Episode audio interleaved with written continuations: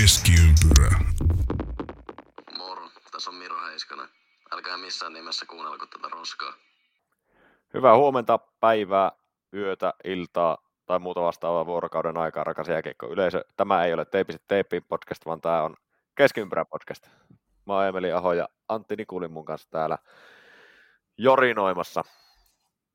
Mikä Morjes vaan. Omastakin puolesta kaikille. Kyllä. Tämä sisäheittospiikki oli lainattu jatkoajan toisesta podcastista, Teipistä Teippiin podcastista.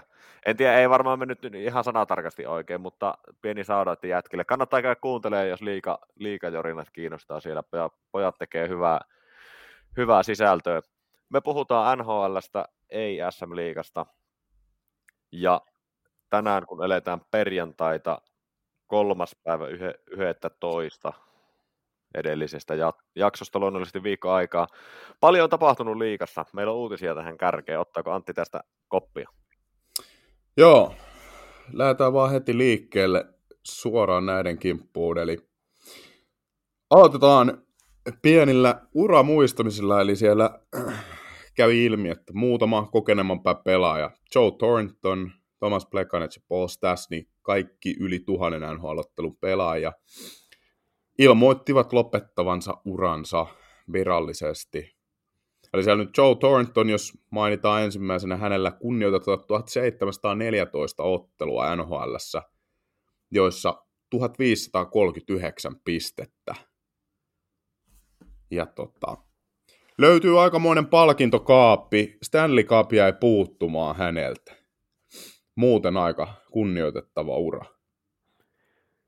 On kyllä, ja kyllä Joe Thornton on semmoinen yksi niistä pelaajista, jo, niin kuin yksi ensimmäisistä NHL-pelaajista, ketä mä muistan. Ja se varmasti tulee itse asiassa näistä vanhoista NR-peleistä, kun niitä on jyystänyt joskus. Siellä on ollut Joe Sakic, Joe Thornton, Patrick Elias. Ne, ne tulee niin kolme ensimmäisenä mieleen. Totta kai Saku Koivu, Teemu Selänne ja, ja muut kaverit. Mutta nämä on niin ne, ne mulle ne ensimmäiset NR-pelaajat, ketä muistan. Joo, ja tässä on siihen niin kuin, pakko nostaa esille, että Thorntonillahan on tämä yksi erittäin hieno kausi. Ää, mun mielestä oli jopa itse asiassa se kausi, kun voitti pistepörssin, niin melkein sata syöttöä. Oli joku kymmenen maalia, mutta melkein sata syöttöä. Joku 90 jotain. Joo, kyllähän se Thorntonin syöttötaito, siitähän hänet muistetaan. Joo, kyllä. Ja Et joku ilkeä kieli sanoi, että hän syötteli myös Jonathan Chichun maalikuninkkaaksi. Voi hyvin olla. Tämä on varmaan puhuttu tästä 0607 kaudesta, kun siellä on Kyllä. ollut 82 peliä, 22 maalia, 92 syöttöä, 114 pistettä. Joo, juuri tästä olikin enemmän maaleja kuin muistin, mutta... Joo. Mutta on se 92 kyllä. syöttöä on aika, aika jäätävä salta kyllä. On, on. se on hieno, mun mielestä erittäin hieno tilastorivi, joka on jäänyt kyllä herrasta mieleen oikein Näinpä. hyvin. Näinpä. Ja tietenkin komeesta parrasta ja ehkä ennen kaikkea siitä asenteesta ja omistautumisesta hänet muistetaan, että viimekin keväänä, kun, kun, kun ei viime keväänä vasta edellisenä, kun oli tota Floridan, tai vi, niin kuin sinä kautena oli Floridan matkassa. Ei sitten loppu viime keväällä varsinkaan paljon pelannut ja, ja tälleen, niin, mutta ei myöskään valittanut. Niin, kyllä, kunnioitettava tommonen, että aikamoisella näytöillä niin kaveri veti siellä nelosketjussa. Niin, kyllä. Ja, tai, tai jopa poppareilla. Että... Niin, mutta se kertoo ymmärryksestä omaan tilanteeseen, omaan nykyiseen tai niin kuin sen hetkiseen tasoon. Et niin, niin. nhl on just paljon tämän tyyppisiä, että aloitetaan tietystä pisteestä, pelataan jossain vaiheessa ihan niin kuin sarjan kärkipelaajia, maailman parhaita. Sen jälkeen, kun ikää rupeaa tulemaan, niin totta kai se suor- suoritustaso kärsii siitä. Esimerkiksi Cory Perry on hyvä esimerkki tästä, että miten sitten niin vuosien saatossa muuntaudutaan sen mukaan, mihin liika muuttuu ja mi- mihin suuntaan itse kehittyy. Kyllä. Ja tosiaan niin sitten myös Paul niin häneltäkin nyt voidaan mainita uratilastot sen verran, että 1145 ottelua, 822 pistettä Ja sitten Thomas Plekanec, joka just ylsi yli tuhannen ottelun, eli 1001 oli lopullinen saldo ja 608 pistettä. Hänen kohdallaan nyt sitten ura loppui terveysongelmiin tai terveyshuoliin, että hän vielä tällä kaudella pelasi tuolla Tsekissä Kladnon joukkueessa, joka tunnetaan paremmin Jaromir Jaagerista tietysti, mutta... Kyllä, yhdeksän peliä tälle kaudelle siellä ja yksi plus kolme niihin peliin, peleihin. Mutta en tarkemmin sitten tutu niin kaivellutkaan, enkä tiedä, että onko sitä edes tietoa sen syvemmin, että mitä, mitä ne terveyshuolet sitten lopulta on siellä. Mutta kaiken kaikkiaan hieno ura ja Blackanetsiin tullaan jossain vaiheessa tätä jaksoa sitten myöhemmin kiinni vähän toisesta, toisesta tarttumapinnasta sitten, mutta ei mennä siihen vielä. Sitten Joo. muita uutisia. Charlie McAvoy sai neljän pelin pelikielon taklas Ekman Larssonia aika raakastikin päänuppiin.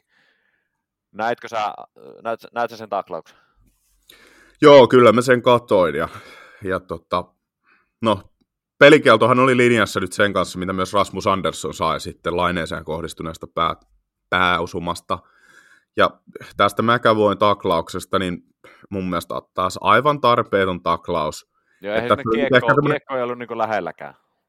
Niin, no joo, se oli jo luopunut joo, että, ja sitten kun pelaan katse on alhaalla ihan eri suunnassa, hän niin kuin olisi, mun näkemys oli kuitenkin, että hän olisi ehtinyt vielä reagoimaan, hän olisi pystynyt esimerkiksi vähän ennen taklausta, tämä on tietysti luontaista jokaiselle pelaajalle tehdä se periaatteessa, mutta hän oli niin kuin tämmöisessä matalassa peliasennossa, siis mm. McAvoy, lähestyy taklattavaa, nostaa itsensä pystyyn, kun Ekman Larsson oli vielä alhaalla. vielä käsi nousi samalla. Niin, vähän nousee käsi ja pä- suoraan päähän. Ois mun mielestä voinut antaa kovemmankin pelikiellon tästäkin taklauksesta. Ois voinut tästäkin, mutta siinä mielessä, että nyt kun se linja on asetettu sen Rasmus Anderssonin niitin jälkeen, niin ymmärrän myös sen, että sitten siitä ei lähdetä enää niin kuin et se, sen kanssa tuo pitikin no se, olla linjassa. No se on totta joo, että tässä oli nyt jo tavallaan kädet sidotut sen edellisen tapauksen johdosta, että sehän oli ihan suora, niin lainausmerkeissä suora verrokki tälle, joten oli oikeutettu antaa saman mittainen pelikielto, mutta, mutta tietenkin niin kuin puhuttiin siitä Anderssoninkin taklauksesta, niin kovempiakin pelikieltoja voisi näistä jakaa. Kyllä, kyllä. Tai oikeastaan pitäisi. Pitäisi, kyllä. Hmm. Mutta sitten jatketaan uutisosiota eteenpäin. Niklas Beckström, joka on tällä kaudella pelannutkin muutaman ottelun Washington Capitalsin paidassa, heidän pitkäaikainen tähtisentteri, niin hän ilmoitti, että hän ottaa taukoa jääkiekosta ja voi olla, että ura on ohi. Että häntä on nyt vaivannut tämä lonkkavamma, johon hän sai leikkaushoitoa vuosi sitten ja oli pitkään alkukauden sivussa ja ei ole ilmeisesti parantunut. Et nyt itse asiassa tässä just satuin eilen kuuntelemaan Kimanttia podcastia, jossa Markus Nutivaara kertoi hänen omista lonkkavammoista ja kuinka hankalaa se oli. Ja hänellähän myös ura päättyi tähän valitettavaan vammaan, että tässä niin kuin kuulostaa edelleen hyvin pintapuolisesti, että on paljon yhtymäkohtaa. On joo, ja sitten niin näitä on ruvennut nyt tulemaan. Et se, siellä on niin. Niin Nuti, Nutivaara, Puljujärvi käynyt just tuplalonkkaleikkauksessa, Backstrom, Backstromilla ollut leikkaukset, Edmontonin comebackin nyt viime yönä tehnyt Sam Gagner, hän kävi kans tuplalonkkaleikkauksessa, tervehty siitä nytten, ainakin toistaiseksi. että näitä, näitä nyt niinku rupeaa olemaan. Mä en tiedä, mistä toi niinku, niinku siinä Kimanttia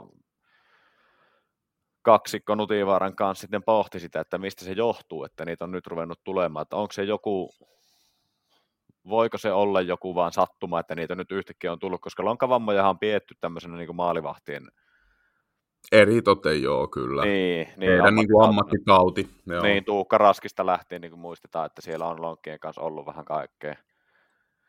kaikkea. Joo, ja mu- jos nyt menee ulkomuistit, mutta Kiprusofillakin taisi olla vähän vaivaa lonkkien no, kanssa. Niin. Melkein näistä, ketkä on niin NHL pelannut niin paljon pelejä maalivahiksi, niin Kyllä. Jokaisella jossain vaiheessa jonkun verran niiden lonkkien kanssa ongelmia on Kyllä. ollut. Tietenkin se nyt vähän riippuu pelityylistä, mutta, mutta yleensä jotain pientä edes on ollut, on ollut sillä lo- lonkissa sitten. Mutta tämähän tekee tietyllä tavalla varmasti hallaa myös Ovechkinin maalijahdille ja siltä kannil, kantalta, kannalta ajateltuna mua ei ihan kauheasti haittaa tämä. Totta kai Backstrom on pelaaja, josta tykkään erityisesti. Et sääli sinänsä, mutta Ovechkinin kannalta se on niin pakko, pakko mainita, että niin ei, ei haittaa. Joo, sääli kyllä ehdottomasti omastakin mielestä nimenomaan Backstr- Backstromin itsensä kannalta toi. Et se on aina valitettavaa, kun joku joutuu niin kuin pakon edessä lopettamaan, että ei saa omin ehdoin lopettaa. Mutta eihän me vielä toki tiedetä, että oliko se tässä, mutta uhkaavasti näyttää sille. Kyllä, kyllä. Sitten mennään eteenpäin ja otetaan vähän vielä tuosta vakavempaa aihetta. Kuten kaikki varmasti kuulu viime viikonloppuna Englannin liigassa Adam Johnson kuoli, kun sai luistimen viillon kaulaan. Eli Adam Johnson on siis pelannut 13 ottelua Pittsburghissa. Ja ei nyt sen tarkemmin mennä siihen kiinni, äärimmäisen surullinen tapaus, joka tietenkin huonon tuurin, tu, tuurin kautta, mutta totta kai keskustelua on myös herännyt sitten siitä, että olisiko se voitu estää paremmalla viiltosuojauksella. Ja tästä onkin herännyt keskustelu sitten NHLn suunnassa. Aluksi NHL-varakomissaari Bill Daly kommentoi sillä tavalla, että NHL vahvasti suosittelee viiltosuojatuotteiden käyttöä, ja sen virallisempaa kannanottoa ei olla saatu. Nyt tässä on sitten, kun on kuunnellut näitä haastatteluita, esimerkiksi Conor McDavidia grillattiin aiheesta vähän aikaa sitten. McDavid oli sitä mieltä, että hänen mielestä pelaajille pitää olla oikeus itse valita, ja tietyllä tavalla hän itse oman kantansa antoi sillä tavalla siihen, että ei aio käyttää, mutta ja luottaa niin Edmontonin tähän medical staffiin kuin vuoreen. Mikä on nyt sinänsä kuulostaa vähän hölmältä, että jos sä saat luistimen kaulaa ja Valtimo puhkee siitä, niin olkoon minkälaista tahansa medical staffia, niin se ei välttämättä kauheasti lohuta enää siinä kohtaa, kun se on se vamma jo sattunut. Mutta ilmeisesti kuitenkin jonkun verran niitä on pelaajat ruvennut käyttämään niitä, niitä suojuksia. Sulla on Antti tästä enemmän kerrottavaa. Joo, luin tuosta ihan NHLn sivuilta uutista, että, että vähemmän yllättäen niin sit Pittsburgh Penguinsissa oli neljä pelaajaa harjoituksessa jo kokeilleet kaulasuojia tämän valitettavan onnettomuuden jälkeen, eli Erik Carlson, Ryan Graves, Markus Pettersson ja Lars Eller. Heidät oli nähty käyttävän kaulasuojia sitten tässä viikolla. Tota, kaula, tai siis treeneissä, ja tota, he sitten vähän kommentoivat ja sanoivat, että he nyt totta kai pisti miettimään ja kokeilevat ja vähän sitä, että tottuisiko ja tuntuuko mukavalta. Ja sitten samaisessa jutussa heidän päävalmentaja Mike Sullivan kommentoi, että Penguinsin organisaation kuuluvat AHL-joukkue ja ECHL-joukkue, niin näissä on määrätty jo ihan organisaation toimesta tästä eteenpäin niin pelaajille sekä kaulasuojat että nämä ranteisiin nämä viiltosuojat. Ja hän sitten sanoi vaan Salivan, että NHL-tasolla he ei tätä voi tehdä, eli he ei voi määrätä pelaajia käyttämään näitä, mutta he nyt vahvasti suosittelee samaan tapaan kuin mainitsit tuossa, että Bill Daly NHLn suulla oli samaa, samaa ilmaissut. Että tosiaan siihen liittyen, niin kuin sanoin tuossa, että samaisessa jutussa oli myös siterattu tätä McDavidia ja, ja sitten toisesta, toisesta lähteestä kuulin, että myös Heili Wickenheiser oli kommentoinut esimerkiksi tätä asiaa ja, ja tapausta, kun tästä nyt on paljon puhetta he, he, liikkunut sitten, että miten toimia näissä tilanteissa, miten näitä voidaan estää. Ja Heili Wickenheiser on siis tällä hetkellä Toronton vara, vara GM, ja hän on myös koulutukseltaan lääkäri, ja hän oli sanonut, että siinä tilan- tai tällaisessa tilanteessa tarvitaan jo niin kuin kirurgista hoitoa, että se hoito täytyy saada niin nopeasti paikalle, että ihan pelkästään se, että on lääkäri paikalla, ei välttämättä riitä. Ja tota, sitten vielä lisättäen, lisättynä tähän, niin, niin kuin tästä nyt on monessa paikassa puhuttu, kuten myös tässä aiemmin viittaamassa, niin Kimottia podcastissakin, niin, niin ainakin Kimmo Timonen puhui tällaisesta, että, että olisi, olisi tämmöistä, niin kuin, että hän on nähnyt, kun on käytetty, että Saku Koivulla oli käynyt joku tämmöinen vakava viilto, niin tämmöistä jotain ainetta, joka hyydyttää verta nopeasti. Et silloin oli ollut tällaista saatavilla, jolla oli saatu verenvuoto tyrehdytettyä. Et mä Joo, eikö siinä, sitä... eikö siinä mm. puhuttu, se oli joku Timosen tuttu, joka missä on, jossain suomalaisessa junnujoukkueessa, en muista enää missä oli pelannut, oliko se niin, että oli Timosen joku kaverin poika, jonka sitten loppuviime ura päättyi, ja sen Aivan. nimi oli, Joo, niin, ei ollut oli vaan Saku. Okei, okay, joo, joo, mä ajattelin. Joo, sen pojan nimi oli Saku, mä en muista. Olisiko se ollut joku Saku Westerinen vai joku vastaava? Ee, no, ei, no en, en, tiedä. Saku Westerinen on toinen ainakin liigapelaaja. Hän, hän siis liittyy tietysti myös tähän, että hänellä ura loppui. Hän siis no se puhuu just siitä. Toihin, se totta. puhuu just siitä, siitä samasta. Okei, okay, se oli siitä sama. Okei, okay, okei. Okay. Joo, koska hän joutui lopettamaan tässä. Tota, Viilto hänellä on tullut ranteisiin, niin se ei niin, parantunut kyllä. se käsi. Joo, okei, se meni näin. Mä, mä vaan kuulin nimen Saku, niin mä jotenkin automaattisesti... Joo, ja mäkin olin jotenkin voi... vähän unohtanut koko, koko tapauksen ja koko pelaajan, mutta nyt joo. kun tähän taas... Joo, niin onkin. Kyllähän mä tämän, tämän tapauksen muistan, kun tästä oli uutisia, uutisia kanssa. Nyt keväälläkin oli jatkoajassa hyvä pätkä tästä. Kyllä, kannattaa, se on totta. Käydä, käydä lukemassa. Saku Westerinen palasi vakavamman jälkeen kaukalo, mutta kivut pakottivat lopettamaan. Joo. Se on, niin kuin liittyy siihen samaan, samaan keissiin sitten. Näinpä. Mutta suora lainaus Erik Carsonin kommenteista. Kokeilin sitä, että ko- kokeilin sitä nyt, että nämä on meille saatavilla. En usko, että tämä on ollenkaan paha asia. Ja luultavasti kokeilen tätä hetkeä ja katsoin, että totuunko tähän. Ja menen niin sitä, sitä pitkin tämän asian kanssa. Hmm.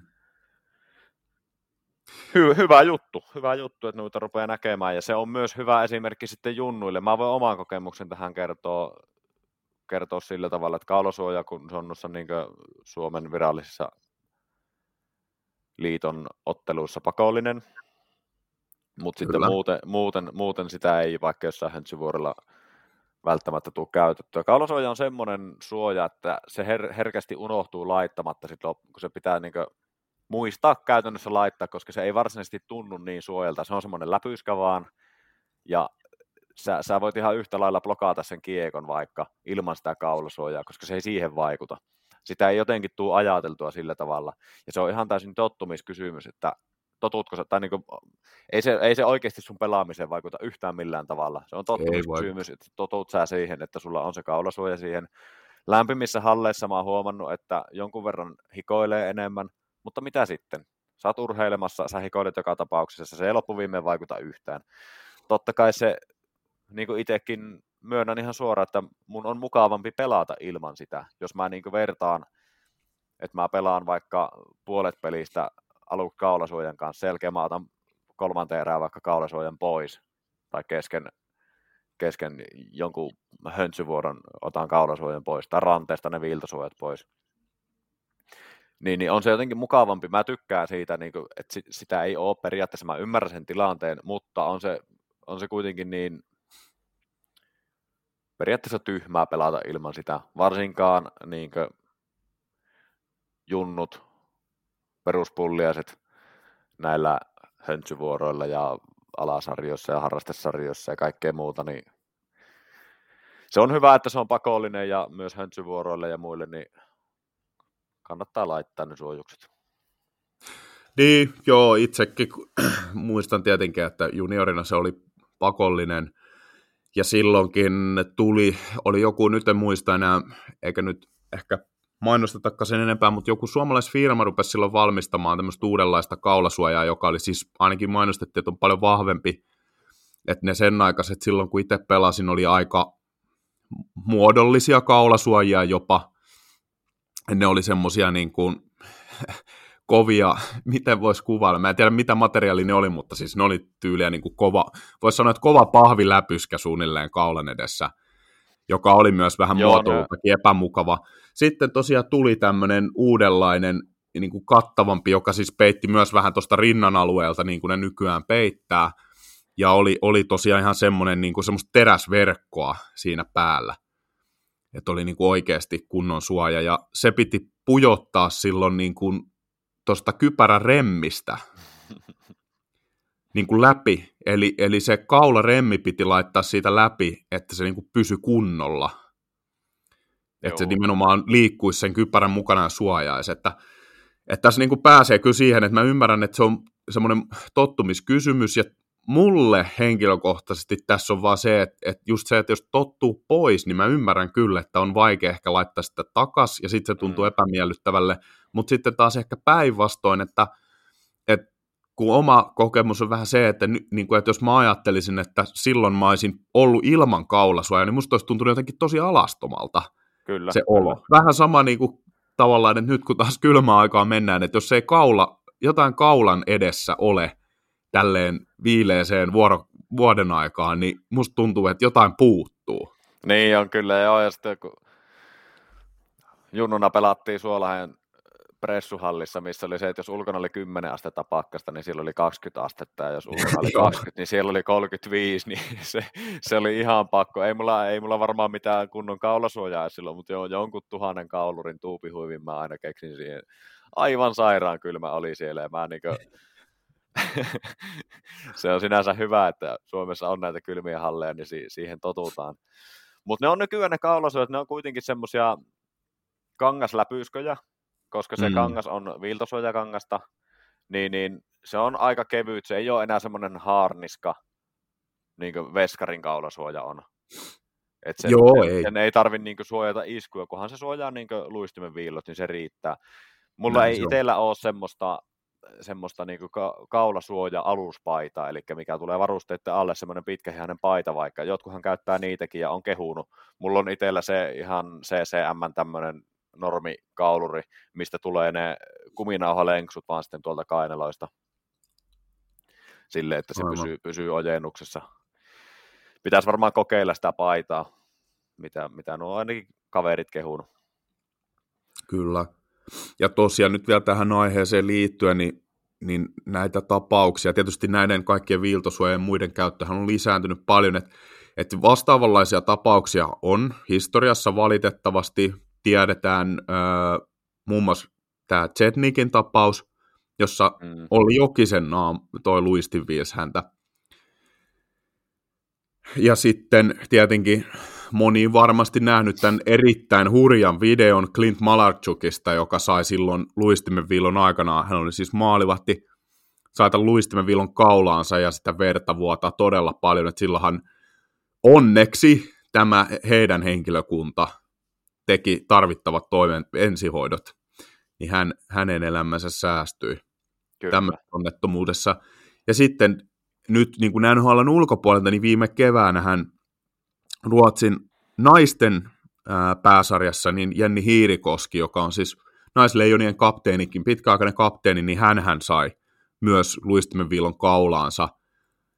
Se ei sitten onneksi ollut niin vakava, Siis mm. toki oli todella huolestuttava tilanne ilman muuta, mutta siis ei onneksi ollut niin vakava viilto, että olisi mitään valtimoita tai muuta muistaakseni osunut, että hän selvisi vähän niin kuin säikähdyksellä, mutta kyllä siitäkin aika näyttävä arpi hänelle tuli. Ja sitten tietysti paljonhan näitä esimerkkejä löytyy, niin kuin puhuttiin tästä Saku Westerisestä muun muassa, mutta NHL-pelaajista niin Erik Carlson tietysti, hänellä tuli sinne akillesjänteeseen tämä osuma, se oli luistimesta. Kyllä. Hän on sitten sen jälkeen ruvennut käyttämään tämmöisiä niin kuin viiltosuojasukkia.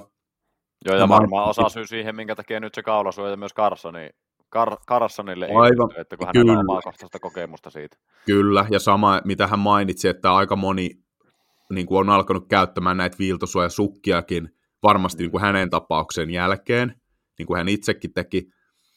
Ja sitten tietysti vielä, niin tuossa viime viime vuonna itse asiassa Karjalla turnauksessa, niin nykyinen NHL-pelaaja Valtteri Merellä, hänelle hän kävi erittäin valitettavasti, hän sai ranteeseen tosi pahan viilon myös luistimesta. Ja tota, sen jälkeen hän virisi myös tätä keskustelua siitä nimenomaan, että pitäisikö nämä viiltosuojat ranteisiinkin määrätä pakolliseksi. Jep, ja se oli samoihin aikoihin, kun Evander Kane otti kanssa ranteeseensa Patrick Maronin luistimen. Niin oli, kyllä, totta, totta. Joo, nämä oli ihan, ihan niin kuin, taisi olla niin, että Keinin tapaus oli vähän aiemmin, just ihan mm. niin kuin muutama päivä aiemmin, ja sitten sit tapahtui vielä Merellälle tämä. Kyllä, kyllä. Tämä on sinänsä harmi, että tässäkin tilanteessa niin, niin se on vaatinut ihmishengen, että tästä niin kuin ruvetaan keskustelemaan tästä aiheesta tarkemmin tai, tai niin kuin syvemmin, mutta se no on, niin, myös, niin kuin, se on myös niin kuin fakta, että ihmismieli on semmoinen, että jos mitään ei tapahdu tämmöistä, ja on vaikka se suoja, mitä ei niin kuin, ole pakko käyttää, eikä se tunnu mukavalta käyttää, ja mitään semmoista ei ole tapahtunut ikinä, että mikä niin kuin kannustaisi siihen sen suojan käyttöön, niin ei niitä sitten käytettäisi, eikä sitä koettaisi niin, niin merkitykselliseksi sitten.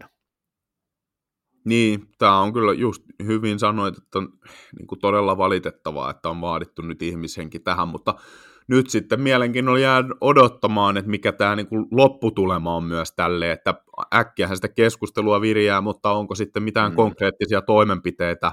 Mulla on semmoinen kutina, että tämä on, niin kuin, tämä on alkusysäys jollekin isommalle sääntömuutokselle, mikä pikkuhiljaa tulee NHLään asti myös, eli niin mikä on nähty visiireiden ja muiden kanssa sitten kypärät, kun tuli aikanaan pakolliseksi, että pikkuhiljaa mm. ne rupeaa tulemaan pakolliseksi. Veikkaan, että jossain vaiheessa tulee semmoinen sääntö, että junnut ikä, tai niin tietystä vuodesta lähtien uudet pelaajat joutuu käyttämään, niin määrätään käyttämään kaudasuojia. Niin, no se on varmaan, joo, se on varmaan Jossain se kohtaa se tulee siirtymä. varmasti näin. Mm. No se on varmaan se luontaisin siirtymä, niin kuin tällä visiirilläkin tehtiin, mm, että, mm.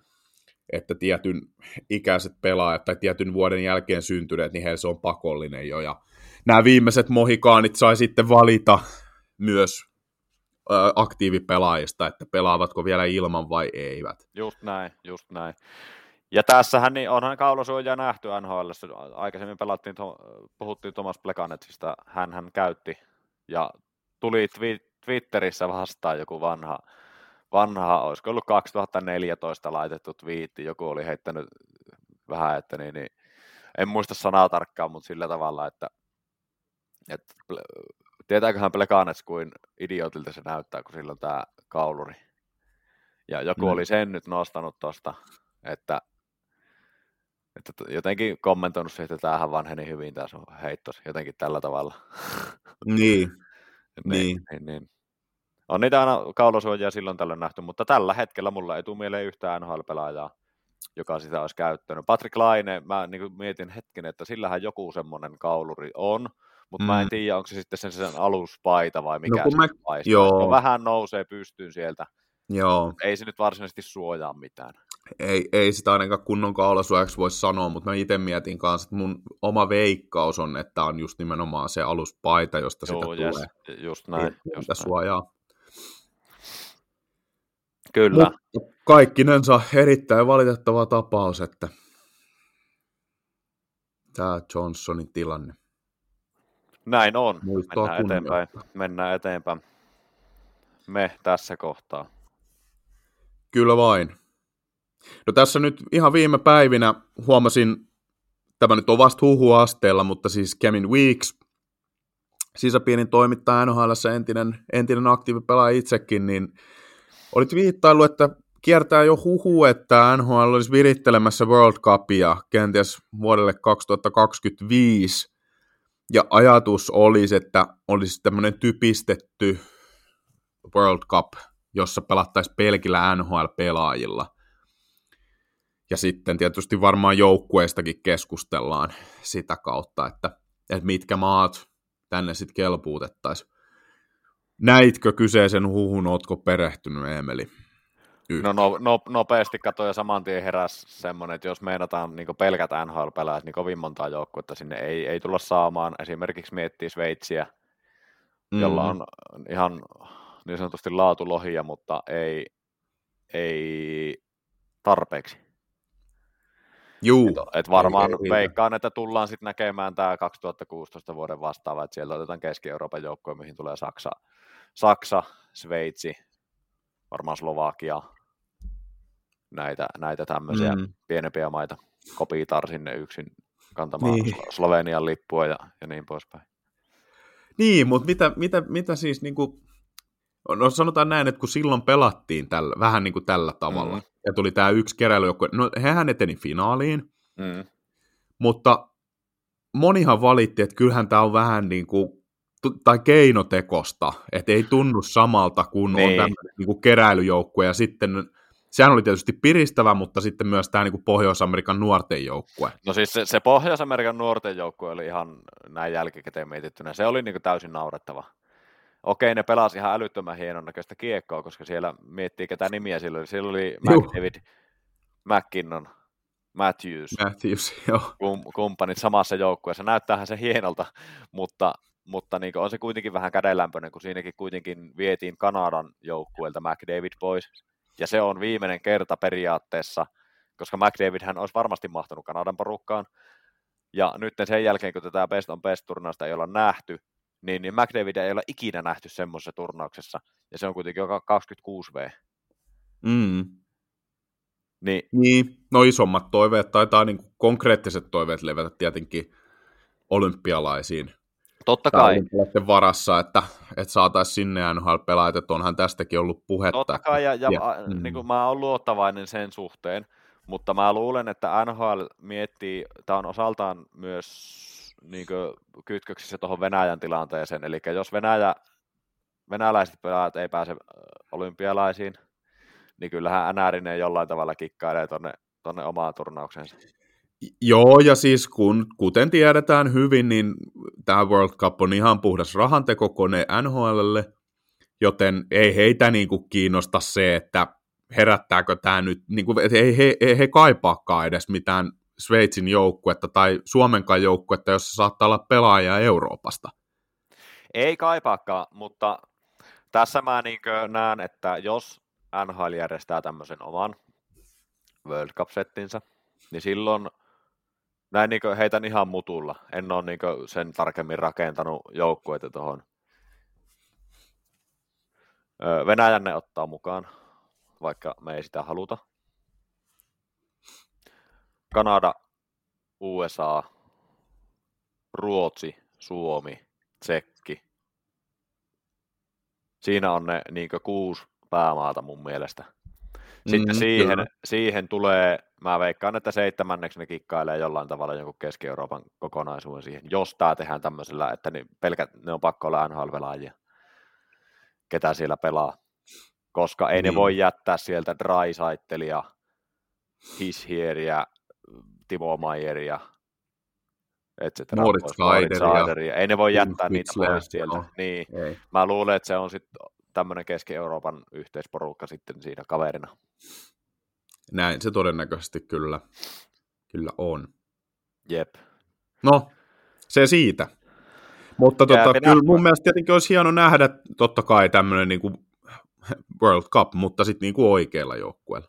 Just näin, just näin.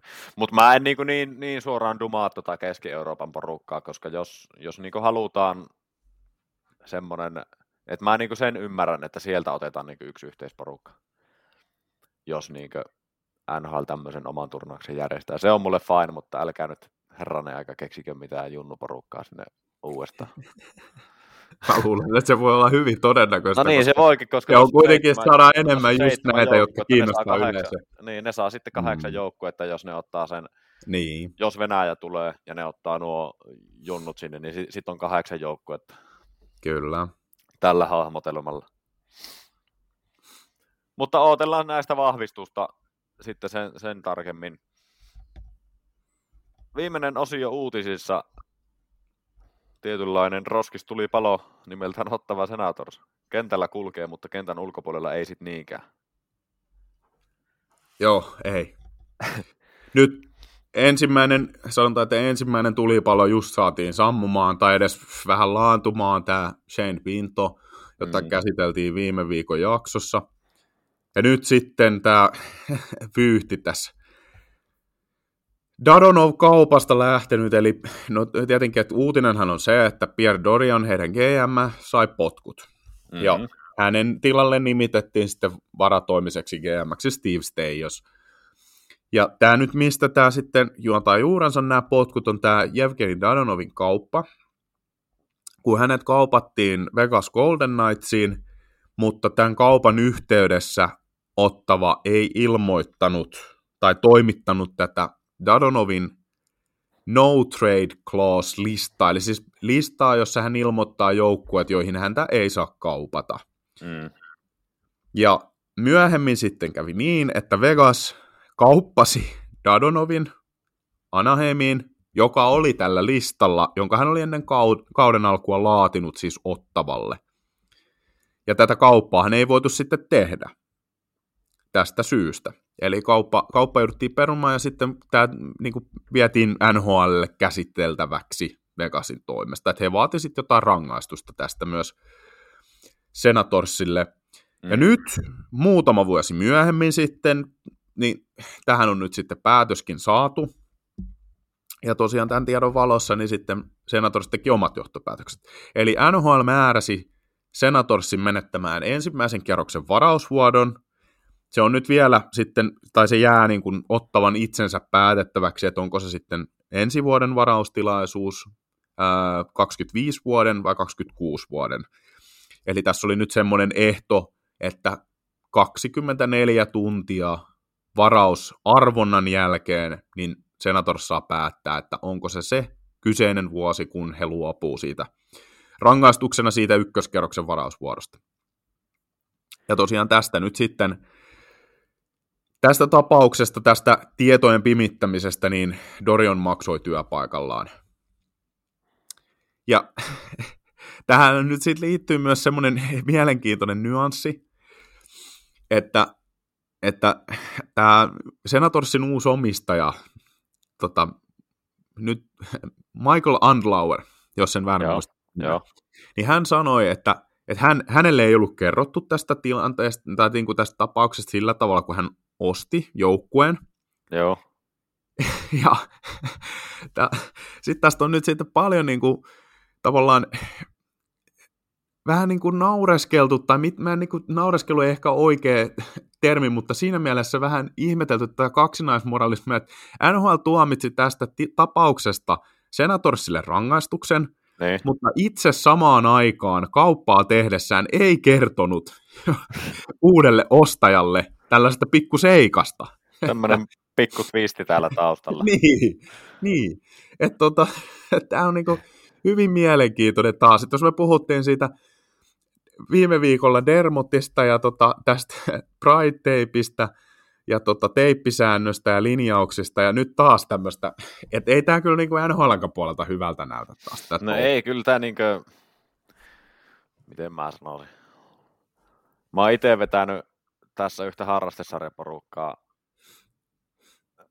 tuolla Stadiliigassa, niin mm. kyllä niin välillä tuntuu, että tämä NRin meininki on ihan vastaavalla tasolla. Mitä siellä se organisointi välillä on. että niin tieto kulkee erittäin hyvin ja, ja niin poispäin. Asia osasit muistaa varmaan, että tässä oli pieni, pieni tämmöinen korvasuojagate tässä kauden alla, niin tieto oli kulkenut hyvin, niin tässä on vähän sama, sama homma. Sama homma, että on tämä niinku tietyllä tavalla ottava osana sitä, mutta kyllä niin NHLlläkin on aika iso peili kattomisen paikka tässä. Ja sitten ihmetellä, että, että minkä takia niin NHL ei saa niin isompaa jalansijaa Pohjois-Amerikan markkinassa.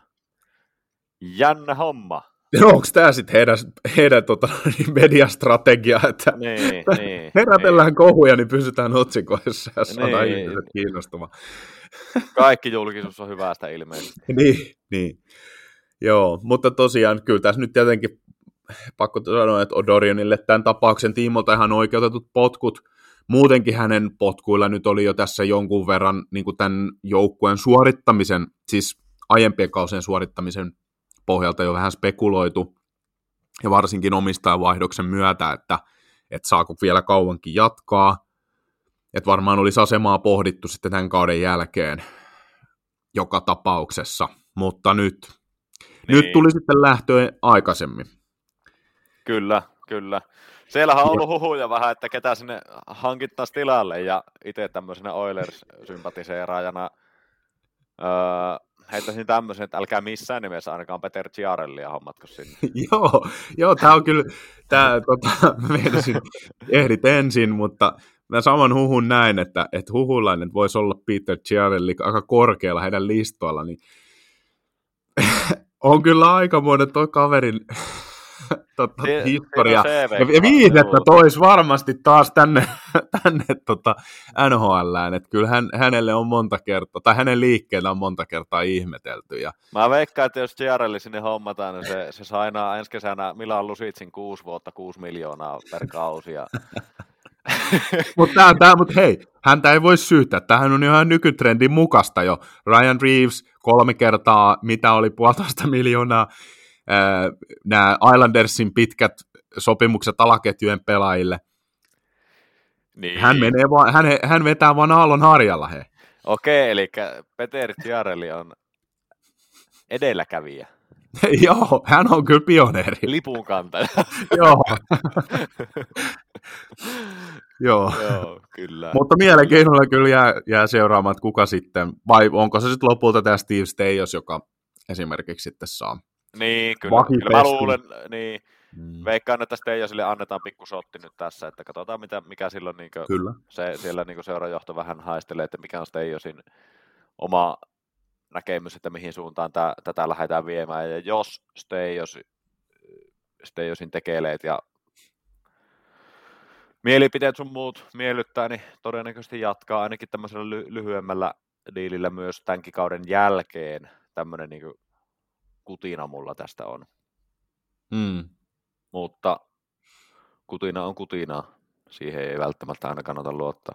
Joku kuuntelija muuten, yksi, yksi mun kaveri, en muista enää kukaan, niin se sanoi, että mikä sulla aina kutisee, kun sä mainitsit, että, että sulla on aina kutinaa podcastissa. Myönnän, että se voi välillä tulla, mutta ei anneta se häiritä. Mutta hei, tästä me päästäänkin oikein hienona aasinsiltana seuraavaan osioon, eli meidän viikon kohokohtiin ja kutinoihin, eli meidän, meidän kollektiivinen kutina kymppikerholaisista Vegas, Boston, Colorado. Se ei sitten lähtenyt ollenkaan, että Joo, tää oli tämmöinen keskiympyrä podcastin kuoleman suudelma. Jokaiselle oli. näistä kolmelle joukkueelle. Joo, siis aivan, aivan uskomatonta. Et itse asiassa tämähän kävi niin, että me vi- viime viikolla, kuten viime viikon jakson kuunteli- kuunnelleet tietävät, viime vi- viikolla nauhoitettiin torstaina, povattiin siis näille kolmelle joukkueelle puhdasta kymmenen voiton saldoa, heti seuraavissa otteluissa joka ikiselle joukkueelle tappia. Joo. Ja sitten kun miettii, ke- kenelle nämä joukkueet hävisi. Boston hävisi Anaheimille. Lähdetään nyt siitä liikkeelle. Okei, Anaheim Ei vai, ollut- se ollut Vegas, kun hävisi Anaheim. Ei kun, Ei kun, ei kun totta, joo. Niin Ei, oli Boston. Anaheimille, joo. Kyllä. Ei kun Vegas hävisi, Vegas oli Vegas hävisi Chicagolle. Chicagolle. Chicagolle, joo, just näin. Boston hävisi Anaheimille, Vegas hävisi Chicagolle. Ja kelles Colorado hävisi? Ootas mä käyn kaivaa äkkiä sen täältä. Tosta. Näin kyllä nyt muistaa ulkoa, Pitts- Ne otti Pittsburghiltä 4-0. Aivan. Eli laatujoukkueelta sielläkin. No okei. niin, niin. Kyllä mua nauratti tämä tilanne. Joo, kyllä. No muistat varmasti mulla sama homma, eli heti seuraavana aamuna jakso ei ehtinyt ulos, Joo. avaa NHLn tulokset ja katsoo, että jaha, siellä on jo kaksi kolmesta. joo. Niin jo, niin jo. Colorado ja Boston pilannut oman saldonsa ja siinä vaiheessa ei tarvinnut todeta, kuin että eiköhän se Vegas pupella itse tuu. myös Chicagoa vastaan ja näinhän siinä kävi. Kaikista näistä joukkueista Chicago. Juu, ja, ja kaikista huvittavintahan tässä on se, että Vegas ei ole kuitenkaan sen jälkeen hävinnyt otteluakaan. Eikä Boston.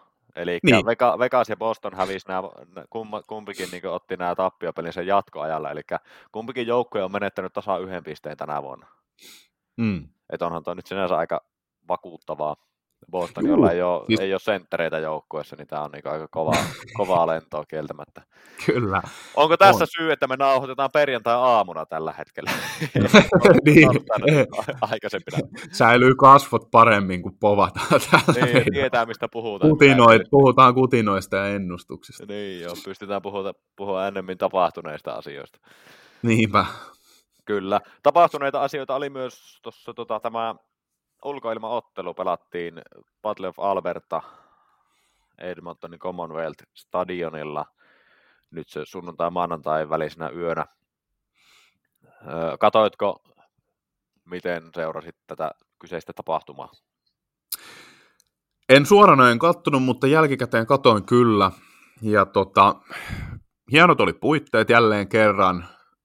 Tot, ja, ja näytti silleen, ottelukin oli ihan jees, varsinkin tietysti niin kuin Oilersin kannalta, joka tätä ottelua isännöi, niin, niin tota, erittäin vahva oli toi ensimmäisen erän alku heiltä. Oli, hän eka, eka 50 minuuttia hän suorastaan dominoi. Siinähän ei ollut, ainakin eka 5 minuuttia, niin Kälkärille ei ole yhtään laukasta maalia kohti. Joo, ja se, se, se oli ihan yhtä päätä. Ja ylipäätään niin kokonaisuutena tuo peli oli ylivoimaisesti Oilersin mä jollekin kaverille jopa sanoin vähän tämmöisenä hotteikin, että parasta Oilersia, mitä mä oon nähnyt moneen vuoteen. En mm. nyt ihan varma ole, että onko näin, mutta, mutta niin, niin parasta pitkään aikaan, mitä on nähnyt. No niin, heillä oli ainakin kyllä kova tekemisen meininki, ja varmasti tässä oli niin kuin ekstra lataus nimenomaan tämän ainutlaatuisen ottelun takia, ja tietysti myös se, että heillä on kausi alkanut tosi heikosti. Kausi alkanut paskasti, McDavid takas kokoonpanossa. Mm, Tuommoinen. Äh, stage näyttää kaikille, että missä mennään. No nyt sitten seuraavan pelin se hävisivät Dallasille nyt viime yönä 4-3 kotonaan. Mm. Pakko muuten mainita, aikaisemmin tässä jaksossa mainittu Sam Gagner teki paluun NHL, NHLään tähän peliin. Heti kaksi maalia kolmanteen erään. Kyllä. Minussa Gagner omakätisesti rakensi tämän Oilersin kiriin tässä lopussa. Onko ja hän vähän, niin, ja mä tämmöisen pienen kysymyksen kysyn sulta ennen kuin ruvettiin nauhoittaa, että onko McDavid ja Drysaitel rikki? Se on hyvä kysymys. Aika hiljasta nimittäin. Ylivoima ei toimi yhtä. No, no joo, ylivoima on, on tämä niinku heidän suurin syömähammas viime vuosilta, niin on kyllä mm. sakannut pahasti. Mun on nyt vaikea sanoa tietysti, kun mä en ole tässä nyt viime, viime otteluita katsonut niin paljon tarkemmin, mutta toi, kun näin tuon Heritage Classicin, niin kyllähän Drysaitel oli kova tekijä. Oli, siinä. joo, joo, joo. Että ainakin kyllähän niin kuin, hänen, hänestä ei ole sillä tavalla syytä olla huolissaan, mutta totta kai tästä, että Oilersin ylivoima esimerkiksi ei toimi. Joo, se, se on, on nyt, se on nyt iso niin, puute niin... heidän muutenkin vaikeassa tilanteessa. Kyllä, kyllä en nyt ihan tarkkoja lukemia muista. Siinä on 15-17 ylivoimayritystä, josta nyt ne niin 15-17 edellistä ylivoima, ylivoimayritystä, niissä on tehty kaksi maalia. Et se prosentti ei nyt ole ihan siellä, missä sen pitäisi olla. Ja tota, No okei, oli tässä nyt Dallasiakin vastaan. Evan Busard, vetikö se kolme kertaa tolppaa ja kahdesti taisi olla, vaikka, oliko jopa kolmesti samalla ylivoimalla. Kahdesti tai kolmesti samalla ylivoimalla veti tolppaa. Että onhan siellä mm. nyt niinku tuuristakin kiinni, mutta loppuviimein se tuuri pitää ansaita. Viis, vielä viittä vastaan McDavid ei ole sanonut yhtään mitään aikaiseksi nyt. Joo. Vähän ja tota, tähän nyt nostan sen verran, kun sattuu olemaan tässä jo auki, niin kuluneella viikolla kolme ottelua Oilersilla ylivoimaprosentti nolla. No siis, no niin, just näin. Mm. Just Et näin, tota... että ne, ne on sieltä niinku aikaisemmasta pelistä sitten ne YV-maalit. Kyllä. Mutta ihan nopeana vielä tähän, mäkin haluan sen verran kysyä sulta tästä, vielä tästä Heritage Classicista, että mitä mieltä Oilersin peliasusta? Aivan törkeen hieno. Okei. Okay. Mä tykkään tosi paljon. Siis mun, mun mielestä paidat oli hienot ja muuta, mutta mä ehkä vähän mietin niitä housuja ja hanskoja. Siis mä tiedän tietenkin, että nämä oli niinku tämmöinen kunnianosoitus kyllä, että ne oli menneille ajoille. Et niin. siinä mielessä ihan hieno veto, mutta ne ehkä ei jotenkin sointunut siihen muuhun peliasuun. No siis periaatteessa joo, varsinkin kun se oli semmoinen, niin kuin, se ei ollut ihan semmoinen tummanruskea. Niin, se olisi voinut olla ehkä vähän tummempi sävy, niin se olisi niin, varmaan niin. paremmin mennyt. Mutta mut itse Näin. paita on mun mielestä tosi hieno. Joo, paita oli kyllä hieno. Sama myös Kälkärillä ihan hienot asut. Oli. Ja ne on hienoja nämä nyt tähän ulkoilmapeliin, mitä tuli CCMltä, nämä tämmöiset vanha-aikaiset, vanha-aikaisilla grafiikoilla olevat mailat. Semmoisia Huberdealla ainakin oli, Pusardilla oli, Kulakilla oli, nyt ainakin niin kuin äkkiä muistan. Ja sitten Warriorilla, Warriorilta tuli kans, taisi Veekarilla olla Noviumi, Warrior Noviumi erikoisgrafiikoilla Ja se sitten pelasi Viikar myös nyt tänä Dallasia vastaan. Mm. Niin, niin noi on kanssa ihan hienoja, että noita tehdään noita tommosia vähän vanhemmalla, vanhemmilla grafiikoilla olevia juttuja. Laitetaan vaikka tästä tota, mailasta kuvaa. Mä kaivan tuohon, tehdään tähän nyt, kun tämä jakso tulee ulos, niin jatkoa ja verkkolehteen, kun tulee tämä juttu ulos, niin laitetaan vaikka tähän, tähän juttuun semmoinen kuva, mistä löytyy tuommoinen, tuommoinen maila. Ei välttämättä pääkuvaksi, mutta liitetään se sinne, sinne kakkoskuvaksi sitten. Yritetään kaivaa. Joo, kyllä, kyllä mä löydän semmoisen varmaan kettystä saa kaivettua. No. Mutta se siitä sitten ihan pienet huomiot noin yleisesti. Siellä on nyt taas jälleen kerran niin nostetaan esille hattutemppuja viisi kappaletta, koska nauhoitetaan perjantaina. Niin saatiin ja viimeisinkin. Eli... Saanko kysyä yhden kysymyksen tähän väliin? Anna mennä. Onko Ada, Anaheim Ducks hattutemppujen luvattu maa? Näyttää olevan. Ehkäpä. Siellä tosiaan kyllä niin kaksi hattutemppua menneen viikon aikana, eli Frank Vatrano, johon tuossa myöhemmin tullaan vielä, ja Troy Terry, molemmat tässä viimeistelleet hattutemput. Sitten... Äh, Joo, ja Vatranolle tämä oli tämän kauden toinen hattu. Mm, totta, kyllä, kyllä. Hän muutama viikko takaperin laittoi ensimmäisen.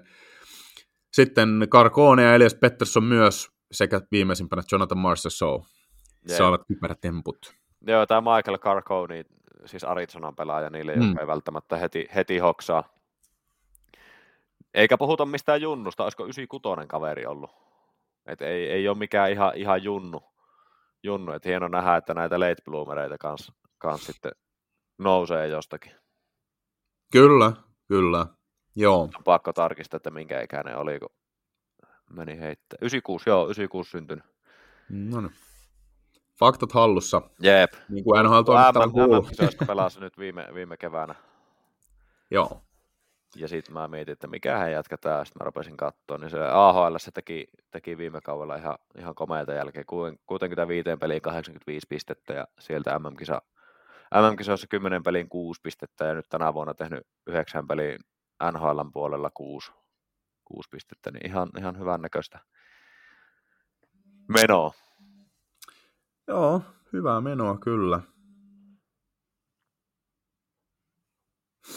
Mutta tota, jatketaan eteenpäin, eli otetaan vielä nostona siellä William Nylander, joka on tällä hetkellä Toronton paras pelaaja ollut, niin hänellä syötön myötä tuli tuossa yhdeksän pelin pisteputki kauden alusta, joka on sitten Toronton seurahistorian ennätys.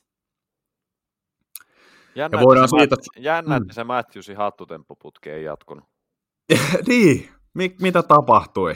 Ihan bu- boost. Kauden alusta yhdeksän hattutemppua. Mi- mihin jäi? Kyllä. Toronto on alisuorittanut vähän viime aikoina. Kolme tappioa putki. Joo, ja, ja myös nyt kun mainitsit vaikka Matthewsin, niin ei ole paljon kiekko löytänyt verkkoa enää sen alun kahden hattutempun jälkeen. Onko se että... tehnyt yhtään maalia sen jälkeen? Ää, no viime yönä ainakin tuli yksi. Joo, niin oli Bostonia vastaan nyt. Joo. Teki Joo, no, on, sillä olla... kahek- on sillä kahdeksan maalia. Että se on nyt joo, niin... taitaa olla joo, niin kuin viimeiset joku kahdeksan peliä tai muuta, niin taitaa olla kaksi maalia. Joo, joo. Mutta ei ole ihan, ihan mennyt silleen niin kuin ajateltiin, että ei hänestä nyt ainakaan näyttää huolonta, jos mun veikkaus oli, että hän voittaa Rocket Richard Trofin, niin tota, aika pitkä matka on tällä hetkellä, mutta onhan tässä vielä kautta. Jäljellä. Onhan tässä vielä kautta jäljellä, että ei nyt, nyt rupea vasta olemaan niin kymmenen peliä pikkuhiljaa mm. joukkueilla, joukkueilla kasassa mm. sitten.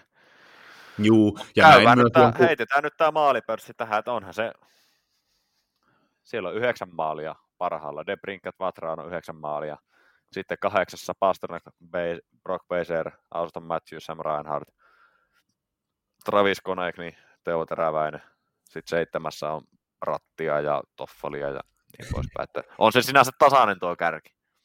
Niin, ja onhan tässäkin niin kuin nyt kun luettelet tuon listan, niin se on huvittavaa, että nämä kaksi hattutemppua siis pitää hänet kuitenkin niin kuin no jaetulla kakkossijalla no joo, pörssissä. Samoin vaikka... Frank, Frank Vatrano, mafiapäällikkö, niin kahdella hattutempulla siellä.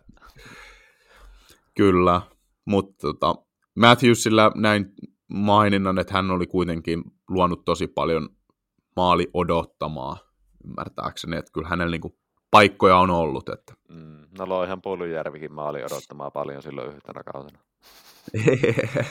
niin, no no, se vielä mitään ei mennä, ei mennä nyt siihen. Joo. Mutta tilastonostoista voidaan jatkaa suoraan suomalaishuomioihin, eli siellä myös organisaatiohistoriaa saavutti Roope Hintz, joka siis äh, merkkautti 250 tehopisteensä, ja tämä rajapyykki, niin hän saavutti sen siis nopeimpana Dallasin historiassa. Häneltä meni tähän nyt 318 ottelua. Nyt on sitten vaan huomautettava, että tämä on varmaan aika lyhytaikainen kirjaus historian kirjoihin, sillä Jason Robertson vaanii hyvin lähellä takana. Kahdeksan pisteen päässä. Näinpä. Eli hetkellisesti valokeilla Hintsillä, mutta ei kauaani vaihtuu ennätysmies. Näin on. Ja sitten... Niin, joo, mä heitän kun... tähän väliin hmm. hattutempuista, kun oli puhetta. Teuvo Teräväinen on kunnostautunut sillä saralla. Hattutemplu plus voittomaali ja Ranta pelasi nollat.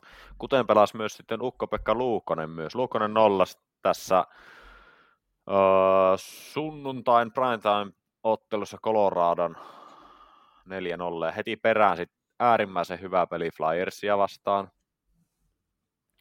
nyt niin, niin keskiviikko torstain välisenä yönä. En muista nyt tarkkoja määriä, mutta Flyersilla oli joku 40 kutia ja kaksi meni maaliin ja äärimmäisen hyviä torjuntoja nähtiin.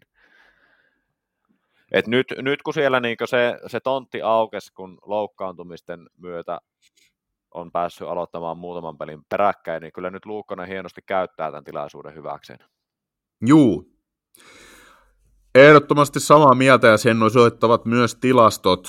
Hän nyt on toki tuossa vähän, no häneen ei voida vielä palata, mutta siis tosiaan kuluneen viikon tilasto, että sen verran voidaan nostaa, että kolme ottelua, kaksi näistä aloitti, kaksi voittoa, yksi tappio. Mm. Ja 94 torjuntaprosentti päästetyt maalit 2,03. Joo. Erittäin Joo. hyvä.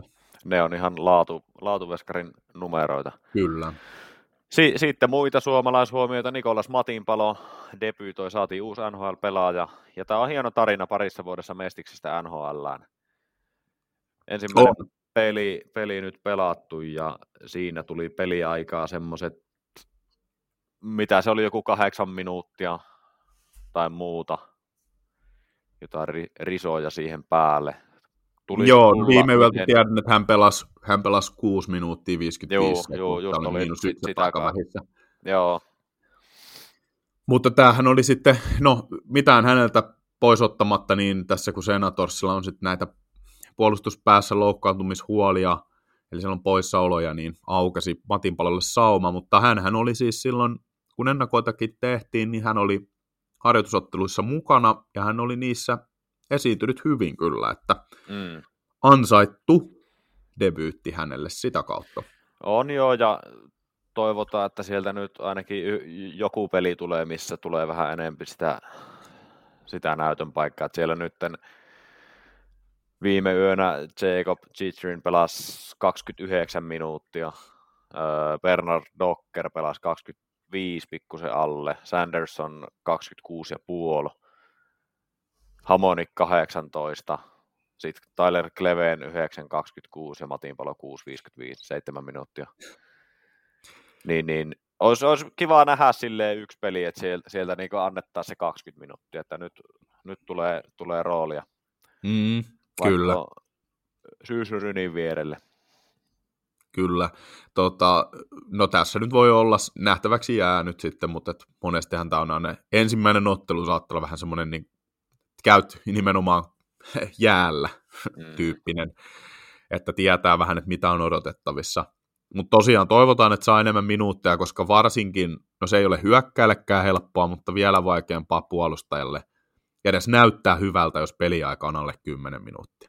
Kyllä. Näin on. Ja Otetaan tähän väliin, nyt kun otettiin tämä tähän loppuun suomalaishuomiona, niin, niin kuluneen yön kohuttu tilanne. Sebastian Aho otti pienen niitin, tai antoi itse asiassa, antoi pienen niitin Adam Foxille. Näitkö itse sitä pusua? Mä, mä en ole tätä kyllä nähnyt. Mä luin vaan, että, että tosiaan Fox joutui jättämään kyllä pelin kesken. Fox joutui jättää kesken, joo. Mun silmän tuo näytti aika tahattomalta törmäykseltä. Et siinä niinkö Fox yrittää väistää, Aho huomaa mun mielestä pikkusen myöhemmin, kun Fox on tilanteen, niin ei ehdi reagoida mitenkään. Eli niinkö Joo. joku näyttää, että joku niinkö oli kommentoinut, että polvitaklausta, että pitäisi suurin piirtein vaadittiin päätä vadille, vadille siellä. Mutta eihän kyseisestä tilanteesta edes jäähyä annettu. Aivan. Mutta otetaanko me itse asiassa pikkasen järjestyksestä poikellen, koska nyt meillä olisi tässä hyvä pohjustus tietyssä mielessä, niin pääaiheemme tänään. Kyllä. Onhan joo. hetki, hetki jaariteltu, mennään pääaiheeseen. tässä on nyt hetki lämmitelty, joo. Mutta koska päästään puhumaan, päästiin puhumaan just tässä niin kuin esimerkiksi viimeisimpänä tästä Nikolas Matinpalosta, jolla huikea tarina, ja hän ehkä vähän lukeutuu tänne samaan kastiin, eli tämän viikon pääaiheena meillä on nyt sitten kuulijoiden toiveesta niin päätetty listata meidän mielestä NHLn parhaat puolustavat puolustajat. Ja tota, näitä, näähän on yleisesti ottaen, tämä on niin kuin mulle ensinnäkin sydämen asia. Itse voisin omaa pelaajaprofiilia kuvalla nimenomaan tällaiseksi. Eli semmoinen hyvin näkymätön kaveri, joka tekee asio- pyrkii tekemään ainakin oikeata. Mä en voisi rinnastaa itseäni ehkä sen parhaaseen puolustavan puolustajan, mutta, mutta ainakin siihen samaan ajatusmaailmaan, eli tekee niitä pieniä voittavia asioita mm. joukkueen eteen, ja on semmoinen näkymätön, tietyssä mielessä näkymätön puurtaja – joka antaa Kyllä. sitten toisille tilaisuuden loistaa. Eli Norris-keskusteluistakin, kun monesti puhutaan, niin ainahan tässä on parjattu sitä, kuinka puolustuspelillä on ehkä yhä en, pienempi ja pienempi painoarvo tässä valinnassa. Mm. Eli tehopisteet on se, mikä määrittää isosti tätä valintaa. Joten monesti nämä nämä oman pään huippuluudat, niin jää, ei saa sitä ansaitsemansa huomiota. Näin on, joo, ja sitten niin, miten mä sanoisin, jos ei kato peliä, mm. niin, niin se, että ymmärtää näiden puolustajien puolustajien hyvyyden omassa roolissaan vaatii syvää dataa ja sinne, sinne sukeltamista. Plus-miinustilasta totta kai kertoo jonkun verran, mutta se ei välttämättä kerro, eikä kerrokaan ihan kaikkea. Ei, joo, ei missään nimessä, mutta on myös ainakin niin kuin, no mä voin tuko, vähän tarkemmin tuossa sitten kohta, kun aletaan käymään näitä meidän listoja läpi vielä sivuta tätä, mutta tietynlainen indikaattori se on kyllä myös näiden pelaajien kohdalla, jotka on sitten ihan kärkipäätä. Mm tällä osastolla, mutta, mutta tosiaan ei, ei ole missään nimessä koko totuus.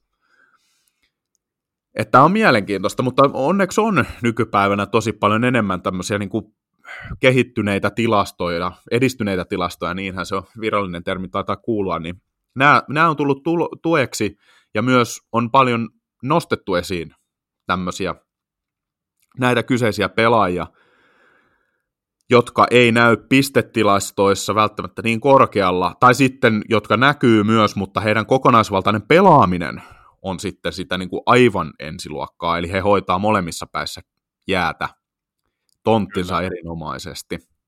Kyllä, just näin. Tämä on semmoinen lista, että tähän näiden nimien löytäminen on huomattavasti nimenomaan vaikeampaa, mutta onneksi tässä nyt voi kiittää ja taputtaa pikkusen itseensä olkapäälle, että jonkun verran tulee kuitenkin näitä pelejä seurattua.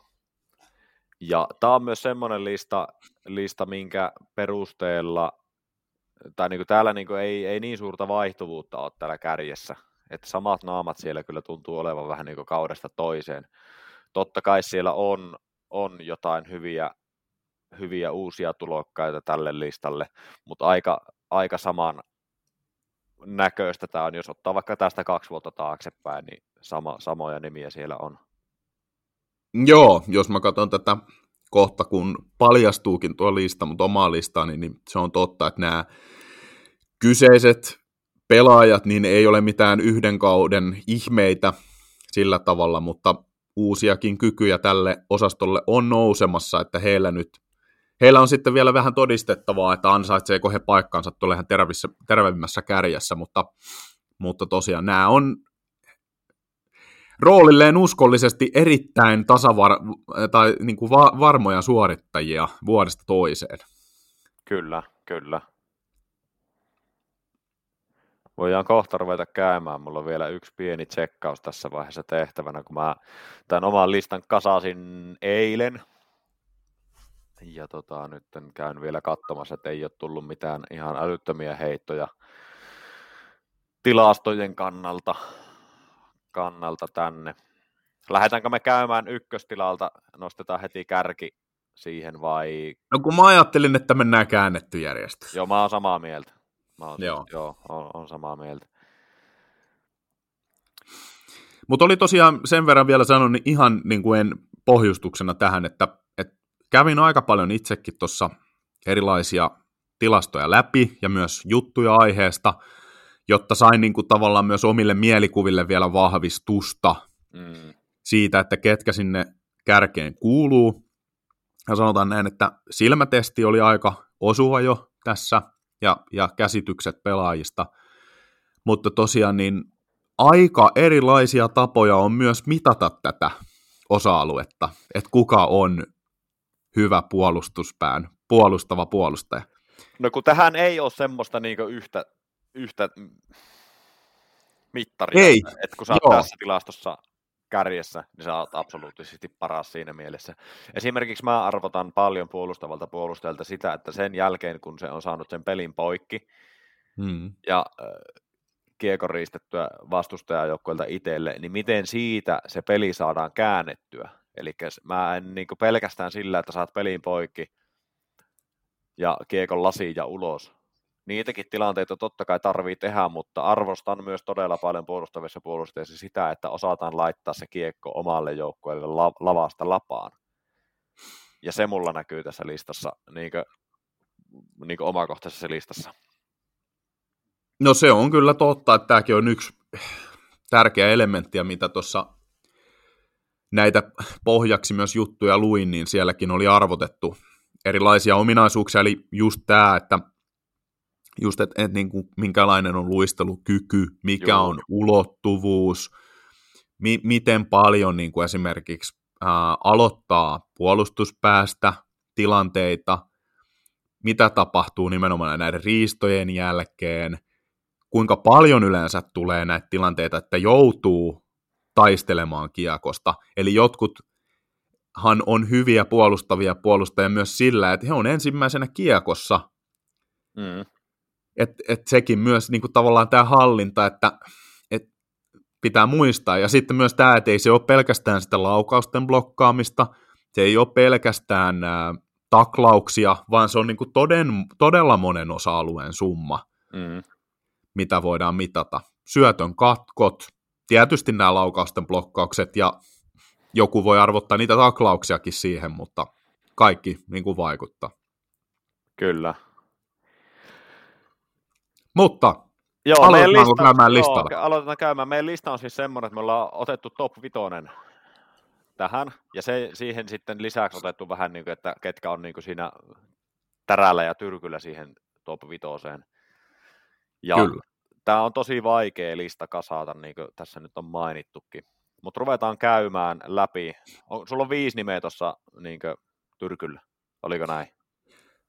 Joo, kyllä tähän on tietenkin sanottava, että paljon olisi mahtunut lisääkin, mutta mä nyt tässä nostin itselle semmoiset viisi nimeä, ja ja nämä, jotka nyt ei mun listalle päätyneet, jotka olisi voinut myös ansaita paikkansa, ansa, tai voineet ansaita paikkansa tuossa kärkiviisikossa, niin mun kohdalla on Flamesin Chris Tanev, uh, Rangersin Ryan Lindgren, Torontosta TJ Brody, sitten yksi ehkä vähän tämmöinen kiist, tai kaksi oikeastaan vähän kiistanalaista, eli Bostonin Charlie McAvoy ja Coloradon Devon Taves. Ja nyt mä sanon, että mä mietin pitkään Charlie McAvoyn ja Devon Tavesin kohdalla, että pääseekö he tonne kärkiviisikkoon. He on mun mielestä myös sitä kärkiviisikkotasoa. Mutta mä nyt sen verran jo vähän paljastan, että mä sivuutin pistemääriä mm. tässä listausta tehdessä ja halusin antaa nimenomaan enemmän tunnustusta niille puolustaville puolustajille, jotka eivät näy yhtä voimakkaasti hyökkäyspäässä. Joo. Ja sen takia Charlie McAvoy ja Devon Taves jäi mulla listan ulkopuolelle juuri. Joo, ostan, ostan ajatuksen kyllä. Kyllä tästä. Käynkö mä tämän mun bubbling under mennä, joo. listan tähän väliin. Tiedätkö, kun mä en ole vieläkään saanut sitä viiettä sinne. Mulla on neljä siinä. Ja mulla on... No ei se haittaa, ei se tarvi olla viisi. Niin, mulla on aika lähellä siinä. siinä. Mä heitän niin, että tässä on pari, ketkä on lähellä tämän kauden otteella, mutta kun mulla ei riitä ehkä se, että oot tämän kauden otteella. Esim. Rangersin Erik Gustafsson on ollut hyvä tällä kaudella omaan päähän. Mä se on aika mielenkiintoista. Niin, Nate, Nate Smith on ollut ihan ok omaan päähän tämmöisiä nimiä, nimiä nyt tässä niin on, on pyöritellyt. Ryan Graves on hyvä, mutta kun Pittsburgh ei ole pärjännyt, niin ei ehkä riitä. Adam Larson oli viime kaudella aivan loistava, tällä kaudella taas ei ole ollut, jonka takia en nosta. Et tässä on niin paljon tyrkyllä, tyrkyllä jätkiä tähän. Öö, mulla on neljä tossa, ketkä on lähellä. Öö, isoimpana yllätyksenä nostan heti kärkeen Juuso Välimäki. Nostin sen tähän heti niin tyrkylle tuohon Välimäen mun listalle nostaa se, että hän tällä hetkellä johtaa NHLn tilastoa, kun mitataan maali odottamaan jakautumista, kun Välimäki on jäällä omalle joukkueelle versus vastustajalle. Eli 69,4 prosenttia on Välimäen lukema tällä saralla. Samalla tasolla Luke Hughesin kanssa. Aika hieno. On. Yllättävä on. myös. Ja siinä, kyllä. Ja tässä on, Miro Heiskanen on myös korkealla tässä listassa, että se on 64,7 kahdeksantena. Tässä on niin Välimäki, Hughes, D'Angelo, Ekman Larsson, sitten Kingsin Jordan Spence, sitten on kutosena Dersey, Adam Fox, Miro Heiskanen, Erik Gustafsson, Sea Theodore, Thomas Chabot, Evan Bouchard. Quinn Hughes, Tyson Barry, Nate Smith, Bowen Barm, bla bla bla. Ja tämä niin nimenomaan, että Välimäki on selvästi profiloituu kuitenkin puolustavaksi puolustajaksi enemmän kuin hyökkääväksi, ja se on ykkösenä tässä listalla, missä nähdään näitä nimiä. Niin sen, sen mm. takia mä niin arvostan, arvotan sen tänne. tänne. Muita, ketä mulla on tässä lähellä, on Vegasin Braden McNabb, sitten on äh, Jetsistä Logan Stanley, tykkään, se on aika iso, iso jätkä, hyvä pelaaja, mutta Stanley vähän prakaa välillä just se pelin avaus tilanteessa, että sillä on välillä silmät jossakin ihan, en sano missä. Öö, että jos se, niin sen, sen saisi kohdalleen, niin olisi huomattavasti paljon parempi pelaaja. En nyt sano, että huono pelaaja, mm. koska se on tuossa listalla äärimmäisen hyviä asioita tekee joukkueelle. Sitten Raja Lindgren, Rangers-pelaaja, soturi. Tähän nostan vielä niin neljäntenä lähelle. Mutta nyt päästään tästä suoraan tuohon viien listaukseen. Ketä sulla on vitosena? No mulla viidentenä löytyy Juunas Brudin Minnasta Wild. Aika mielenkiintoinen haku. Miten sä perustelet Brudini? No hän on ollut kyllä niin kuin ihan siitä lähtien, kun hän tuli NHL, niin hänestä, tai niin kuin varsinkin mitä pidemmälle hänen ura on edennyt, niin häntä on sillä tavalla löyhästi verrattu Niklas Lidströmiin. Mm. Ja hänelle ei tietenkään ole Lidströmin tehoja, eikä Norrisvoittoja, mutta on tämmöinen niin kuin todella kokonaisvaltainen ja sillä tavalla moderni puolustava puolustaja, eli ei ole mikään fyysinen ja muuta, mutta erittäin hyvä mailapuolustaja, erittäin hyvä tämmöisessä, niin kuin, mä, en, mä en tiedä oikein mikä se termi on äh, suomeksi, mutta puhutaan tämmöisestä box-to-box pelaamisesta. Eli, niin vai niin box-out pelaamisesta? No niin, box out, niin, aivan, no, mutta kuitenkin niin kuin yksi vastaan yksi tilanteessa niin on haastava.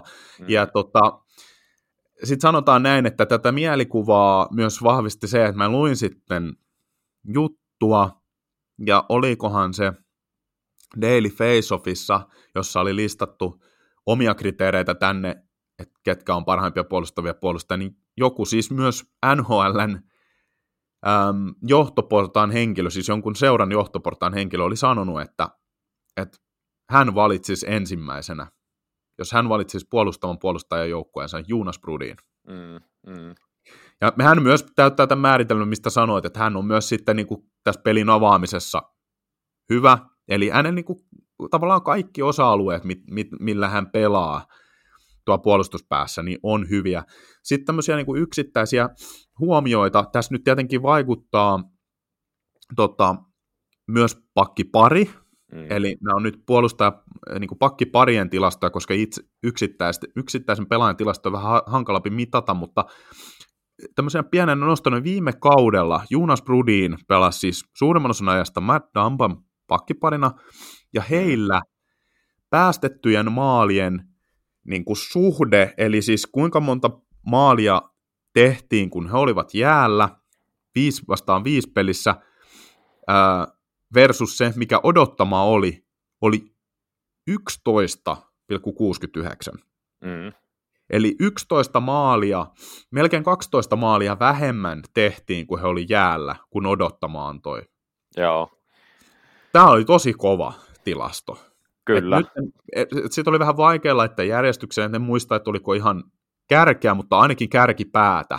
Joo. Ja tämä sama itse asiassa, tämä sama tilasto niin prosentuaalisesti tällä hetkellä, eli maalien jakautuma prosentti versus sitten jakautuman odottama prosentti, niin, niin kun katsoo tätä kärkeä tässä, niin aika, aika mielenkiintoinen, nostan pienen tilaston tähän väliin, Derek Forward, niin, niin maalit on jakautunut 80 prosenttisesti Bostonille, mutta odottama Forwardin kohdalla 42,9 prosenttia. Siinä on mm. vähän tämmöinen pieni tilasto, tilastokummajainen tähän, Joo, tähän väliin. Kyllä, mutta tosiaan niin kuin nämä tilastot, tai niin kuin tämmöiset tilastot, mitä mä katoin, niin ne osoittaa mm. kyllä, että kun Brudin on kentällä, niin joukkue on yleensä niin sanotusti voittavassa asemassa, että maalivahti torjuu paremmin, ja sitten öö, myös hän pelaa aika paljon alivoimaa omassa mm, joukkueessa, mm. mitä mä myös arvostan tässä kyllä, kyllä. pelaajien kohdalla.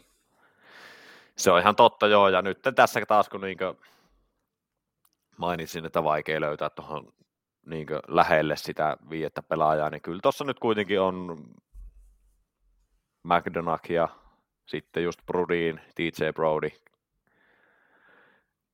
Onhan tuossa Jaretsburge on hmm. kumppaneita. No nämä on vähän maku asioita. Niin jo, niin jo, kyllä, kyllä. Siinä on, mä heitän tälleen, niin kuin monta pelaajaa on lähellä, mutta, kyllä. mutta mulla viidentenä New York Islanders Adam Pelek tuossa. Mm, Pelek on yksi NHL parhaita tässä niinkö luutimisessa. Siitä nyt ei varmaan tarvi sinänsä keskustella, mutta mun, ta, mun listalla se ei ylemmäksi nouse sen takia, koska Islanders ei ole pärjännyt vuorostaan taas sitten niin hyvin verrattuna näihin muihin joukkueisiin, mitä tässä listalta multa löytyy.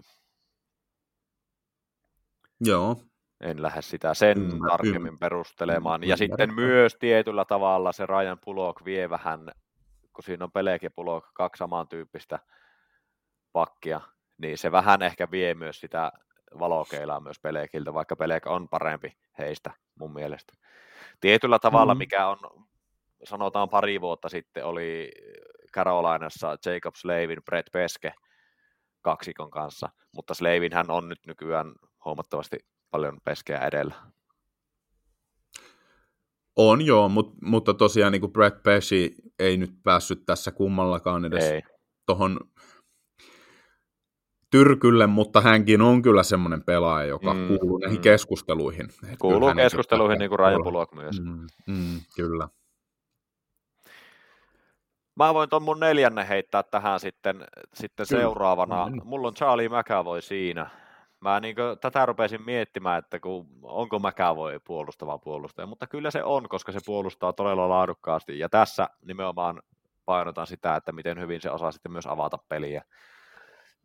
McAvoy on kovaa taklaa ja okei, okay, on nyt istuu, istuu pientä kakkua siitä sen päätällistä, mutta, mutta en mä pidä sitä niin historian perusteella kovin likaisena pelaajana. Se on kova pelaaja ja osaa myös tämän box out pelaamisen. Eli box out pelaamisella tarkoitetaan siis sitä, että tai ainakin minä, minun termistöllä se tarkoittaa sitä, että osaa hyvin pelata vastustajat pois siitä ykkössektorilta sillä tavalla, että sinne, niin, sinne ei pääse, päästä mm. kiekon kanssa, sinne ei myöskään päästä kiekottomana kärkkymään sitä, sitä pomppukiekkoa kautta vapaata syöttöpaikkaa, eli osaa kiekottoman vastustajan pelaajan puolustamisen, kiekollisen vastustajan pelaajan puolustamisen sille kriittiselle ykkössektorille alueelle. Joo. Ja sitten McAvoyn liikkumu- liikkuvuus on myös se, minkä takia nousee, nousee listalla tänne asti. Joo. En, en ole hirveästi eri mieltä, vaikka nyt omaan top 5 sit päässyt, niin kuin tuossa jo kävi ilmi. Joo. Mutta erittäin hyvä puolustaja siis kokonaisvaltaisesti. Ja ihan niin kuin Norris-kandidaatteja tulevina vuosina, ellei ole jopa tälläkin kaudella. Että on ehdottomasti. Äärettömän hyvä. Ja nimenomaan just tätä hänkin tässä erittäin hyvä just tässä liikkeellä, niin, niin pelaamaan vastustaa tulostilanteesta. Oli he sitten kiekkoa tai ei. Kyllä. Ja myös pelaa paljon alivoimaa hänkin omassa joukkueessa. Ihan niin kuin luottamus, tai siis luotto on kohdillaan. Mulla sitten taas äh, neljänneltä sieltä löytyy Ryan McDonough, mm. joka on siis jo pitkään ollut NHLn kärkeä tällä osastolla. Ainakin mun mielestä.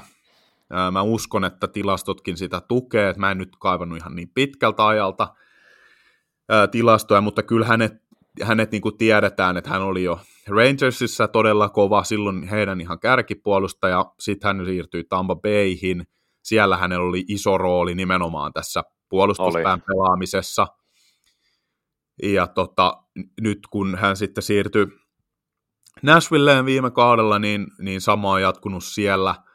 Ja se, minkä takia mä nyt hänet nostin just neljänneksi, niin tuli myös tässä, että kun puhuin näistä yksittäisistä tilastoista, niin hänelläkin nyt puolustajapari vaikuttaa tähän, mutta hän pelasi siis, tai niin kuin oli ainakin eniten peliaikaa tuossa katsoin, niin Rooman Josin kanssa, mutta heillä yhdessä, niin tämä maali odottama suhde tai näin, niin se oli miinus 13,85.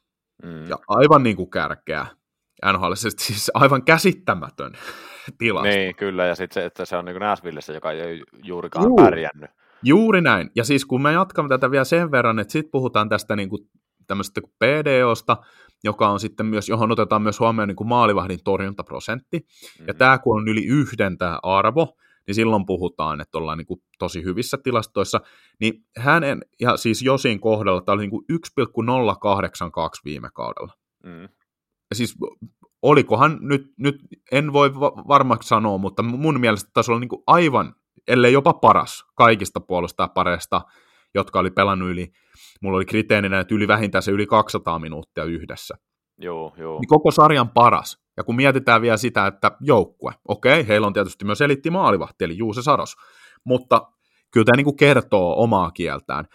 Ja tota, hänellä sitten myös hyvä tasakentällisin tämä päästettyjen maalien suhde, eli hänellä plus 37 tuossa muutaman kauden ajalta, pelaa ö, yli kolme minuuttia keskimäärin alivoimaa ottelussa – ja hänellä oli esimerkiksi viime kaudella niin puolustajista tota, Nashvillen paras plus-miinus lukema. Mm. Kyllä. Se Ja monilla ja oli niinkö 12 oma- toki oma- vaan, mutta Nämä oman pään puolustajat, niin nämä on vähän semmoinen pelaajaryhmä, että tämä vaatii sen, että niitä pelejä näkee myös livenä. Ja kyllä. sen, sen takia näiden arvioiminen on paljon vaikeampaa kuin mitä näiden arvioiminen on vaikka SM-liigassa, koska liigapelejä sentään näkee enemmän. Mm-hmm. Mm, tässä itsellä auttaa ihan älyttömän paljon se, että mä oon nähnyt livenä McDonaldilta viime syksynä kaksi peliä Global Seriesissä, ja ostan täysin sen, että mi- minkä takia tämä on sulla jopa neljäntenä tässä listassa. Se on tosi hyvä siinä, että se ri- riistää kiekon ja se syöttö nimenomaan lähtee. Se ei, se ei ole ikinä mikään, tai ikinä, ikinä on se nyt joskus, mutta se, se harvemmin on mikään nummeliinin lätty oman maalin takaa suoraan läpi ja on Pärssiselle ja Pärssin heittää kikkeli alta kiekon. Ei, ei, ei ole semmosia, vaan se on selkeä, lyhyt syöttö lavasta lapaan ja se auttaa sitä kautta sitä, kautta sitä oman joukkueen tekemistä. Joo, kyllä, just näin. Siis todella varma Kyllä, kyllä. Ja tähän silmätestiin tullaan niin kuin mun listassa sitten kohta uudestaankin. Otatko sä seuraavan pelaajan? No mä voin ottaa sitten kolmantena, ja tämäkin menee näihin, eli vähän niin kuin kaikkiin pelaajien pätee tämä sama, myös mulla tämä silmätesti. Ja tota kolmantena, niin on mulla sitten Jacob Slavin, josta Mm. tässä jo vähän puhuttiin. Eli ehdottomasti, no hänestähän varsinkin nousi paljon juttuja viime kaudella, että hän kuuluisi Norris-ehdokkaaksi ja muuta, että hän ei saa tarpeeksi arvostusta nimenomaan tästä, mitä hän tekee Mm, kun hänelle ei taas tehopisteitä tule ihan niin paljon. Ja tota, hän on, kuten ainakin pelejä seuranneet tietää, niin aivan sarjan kärkeä tässä roolissa. on, Ja- on. Karolainan siis tärkein puolustaja heidän kovassa puolustuksessa. On, kyllä. Todella kokonaisvaltainen. Mutta ehdottomasti vielä eritoten niin kuin puolustuspää on se vahvempi osa-alue hänellä. Se on ihan totta, joo, ja tästä niin paikan päällä näkemisistä, niin olisi hieno nähdä nytten tämänhetkinen Jacob Slavin paikan päällä, vaikka just parin kolmen pelin otannassa. Mä oon siis Slavinia nähnyt 2018 syksyllä, eli siitä on viisi vuotta aikaa, aika lailla tasan tarkkaan, kaksi peliä.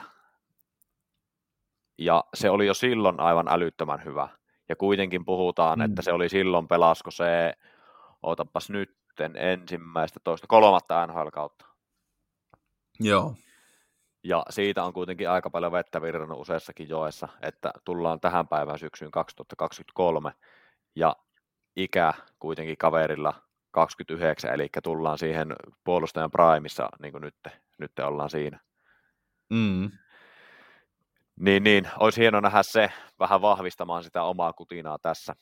Taas tullaan kutinoihin, mutta tuota, löytyy listalta mulla itselläkin, mutta ei ole vielä tässä kohtaa. Nostan nimittäin korkeammalla sen. Niin, mutta just tämä vielä mainittakoon Slavinista, että hänen niin osakkeet on vielä siinä mielessä noussut just tästä, että kun he on nyt pelannut eri parissa Brett Pashin kanssa, niin se on osoittanut vielä tätä, tätä niin kuin hänen tasoa enemmän, Just että näin, kuinka hyvä tässä, hän tässä, tässä osastolla on. kyllä, kyllä. Carolinalla on aika hyvä tilanne, että niillä on tuossa kuitenkin, siellä on Slavin, Peshi, äh, Brady Shea, Jalen Chatfieldkin on yllättävän hyvä oikeasti omaan päähän, nuorempi tulokas. Niin siellä ollaan aika hyvissä kantimissa oman pään luutien kanssa. Kyllä, ja Dimitri Orlovkin on yleensä ihan hyvä, mutta tällä kaudella ei ole sujunut sitten alkuun. Joo, mutta se, kyllä se siitä lähtee, kun vähän oppii, oppii ton pelityyliin. Annetaan aika. Mulla kolmostilalla on Esa Lindel. Tämähän nyt varmaan ei kauheasti tarvitse perusteluja, vai mitä olette mieltä? No, siis ei. He, voi vaan sanoa, että he, jotka on nähnyt, niin Niin, tietää niin. kyllä, mistä puhutaan. No just nyt aamulla, aamulla katoin tuon Oilers Stars-pelin, niin aika, aika jämyähän se on. Ei siellä ole niin kauheasti, kauheasti tilaa. Ja Lindel on yllättävän hyvä luistelija oikeasti to, niin tuon kokoiseksi jätkäksi ja se mikä siitä niin se yleinen mieli, mielipide on. Niin Lindel on yllättävän hyvä luistelija. Se on yllättävän hyvä myös syöttämään On kiekko. siis Joo, hän on profiloitunut tämmöiseksi, no ei voi sanoa ehkä ihan niin kuin periaatteessa puolustavaksi puolustajaksi, vaan tämmöiseksi yleispuolustajaksi, toki puolustuspää edellä, mutta on siis myös kiekollisesti hyvä puolustaja. Et sanotaan, että jossain toisessa joukkueessa, jolla puuttuisi selkeä kiekollinen ykköspakki, niin hän saattaisi olla esimerkiksi Niin, ylivoimalla. niin, nimenomaan. Ykkös, ykkös YVn pyörittäjä. Kyllä, Et siinäkin mielessä aliarvostettu. kyllä. Seuraavana mulla kakkosena tällä listalla Devon Taves. Voisi olla myös niin hyökkäävien hyökkääjienkin listalla sinne niin tyrkyllä sinne. Mutta Tai siis mä, puolustajien, mutta eikö niin? hyökkäävien puolustajien, juuri näin. Öö, mulle samat perustelut Tavesin kohdalla kuin McAvoilla, mutta pikkusen parempi omaan päähän. Ja no en voi sanoa, että parempi hyökkäyspää. Pikkusen parempi omaan päähän. Sillä mennään. Joo. No niin kuin mä sanoin jo, pa- paljastin tosiaan, niin hän oli siinä kiikun kaakun, että päätyykö tälle mun Mm. top 5 listalle, ja mä sanoin, että just tämä ehkä tämä tehoilu tietyssä mielessä laski hänen osakkeita. On se Eli- rajua. No se on, niin, mutta nyt, nyt tässä nimenomaan, niin kuin mä sanoin, mä haluan nyt vielä korostaa toisen kerran, että mä halusin nimenomaan antaa estradia näille, jotka ei näy siellä ihan kärkipäässä, mutta Devon Taves joka tapauksessa on ehdottomasti eliittiä tällä osa-alueella, Mm. mutta se, mikä sitten myös tässä niin kuin vähän laski hänen osakkeita, on nimenomaan tämä, että kun he pelaa paljon, ää, tai hän on pelannut paljon Keil Makarin kanssa, niin he tietysti dominoi myös Colorado joukkueena, eli he aloittaa paljon hyökkäyspäästä, Mm. ja tota, mutta, mutta sitten taas mikä puoltaa tätä, mikä olisi voinut nostaa hänet tänne listalle, on se, että, että hän pelaa kolme minuuttia keskimäärin alivoimaa, ja muutaman, mä katoin mun mielestä viimeiset kolme kautta, kohan se oli, niin hänellä oli ylivoimaisesti Coloradon paras plus-minus-tilasto. Oh, no, niin sit, 120, kun Kel Makar oli toisena, muistaakseni ollaan 80, ja hän oli ihan niin kuin koko NHL-mittapuulla ihan parasta. Kyllä, kyllä. Ja tässä tullaan siihen niin livenä nähtyihin peleihin, että Taves teki taas sitten omalla osaltaan muuhun vaikutuksen viime vuonna Global Seriesissä. Et vähän tietyllä tavalla, okei, siellä oli se kannu alla ja hyvät niin pudotuspelit edellisenä vuotena, mutta silti tietyllä tavalla vähän jopa yllätyin siitä, että miten, miten vakuuttava se on omissa. Kyllä, on. Ja siis, Mu- muistan ei- nimenomaan ajatelleeni, muistan ajatelleeni, kun Coloradolla oli heittää Tavesia siihen Makaria kumppaneita, ja sitten äh, Kolumbuksella näissä peleissä oli Verenski, ainut, joka niin vähänkään osasi pelata omissa, Hmm. niin, niin taisin mainitakin jollekin, että Taves olisi ylivoimaisesti ton Columbus-nipun paras pelaaja. Ja monen muunkin NHL-joukkueen paras pelaaja olisi nyky, nykyvireinen Devon Taves. Olis, ehdottomasti. Ei hänkään, siis vaikka toki moni tunnustaa hänen arvonsa ja tiedostaa sen, niin silti hän Mm. ei saa ihan kaikkea sitä huomioon, koska Ei ja, luonnollisesti Kel Makarvi ja Niin, niin. isoimmat otsikot. kyllä. Ja se on myös syynä sille, minkä takia halusin nostaa Tavesin tähän jopa kakkoseksi tällä listalla. Kyllä. No se on ihan perusteltua. Kyllä siellä ihan laatu, laatupakkeja on muutenkin siellä Coloradossa, Josh Mansonia esimerkiksi, jotka vois On. olla, vois olla lähellä Mm. tässä, mutta ei vielä ihan kuitenkaan. Ke- ketä sulla on kakkosena? No mulla kakkosena löytyy nimi, joka on jo mainittu, eli Adam Pelek. Ja tota, ehkä vähän yllättäen voi, voi sanoa, että okei, hänen sijoitus voi olla ehkä vähän liiankin korkea Mm. tietyssä mielessä, mutta se mitä just tässä halusin painottaa, eli tämmöisiä tuntemattomia kavereita, toki niin kuin sanoit, että Ryan Pullock on myös iso tekijä, miksi Adam Pelek on hyvä, mutta Adam Pelek pelasi myös ilman Ryan Pullockia tässä ää, taannoin, kun Pulok oli sivussa ja silti suoritti niin kuin kovalla tasolla. Ja hänelläkin näitä tilastoja löytyy tietysti, jotka puoltaa, että et Islandersin tasoisessa joukkueessa kuitenkin, niin hänelläkin niin tämä 8,9 tämä maali odottaman ja to- toteutuneiden päästettyjen maalien suhde, eli melkein yhdeksän maalia vähemmän tehdään, kun hän on jäällä, pelaa alivoimaa, plus miinus joukkueen parhaimmistoa, ja tota, sitten se niin kuin, ehkä isoin peruste, jonka takia hän nyt löytyy mulla sieltä kaksi, on se, että viime kauden tilastoja katsomalla, niin hän Ryan Pulokin kanssa eniten pelasi, ja heillä niin joku 30-40, no ei nyt ollut ihan 30 menee liian alle, mutta siis silleen niin kuin 36-40 haarukalla oli aloitukset omasta päästä. Mm, kyllä. Tai siis niin kuin hyök- hyökkäyspäässä oli tämä prosentti, eli siis suurin osa, yli niin kuin 60 prosenttia tilanteesta, niin hän aloittaa omasta puolustuspäästä. Kyllä. Mikä kertoo siitä, että, että tässä on niin kuin tekijämies suojelemaan sitä omaa maalia, omaa päätyä, kun valmentaja heittää aina jäälle, kun mahdollista, niin puolustuspään aloituksiin. Kyllä, kyllä.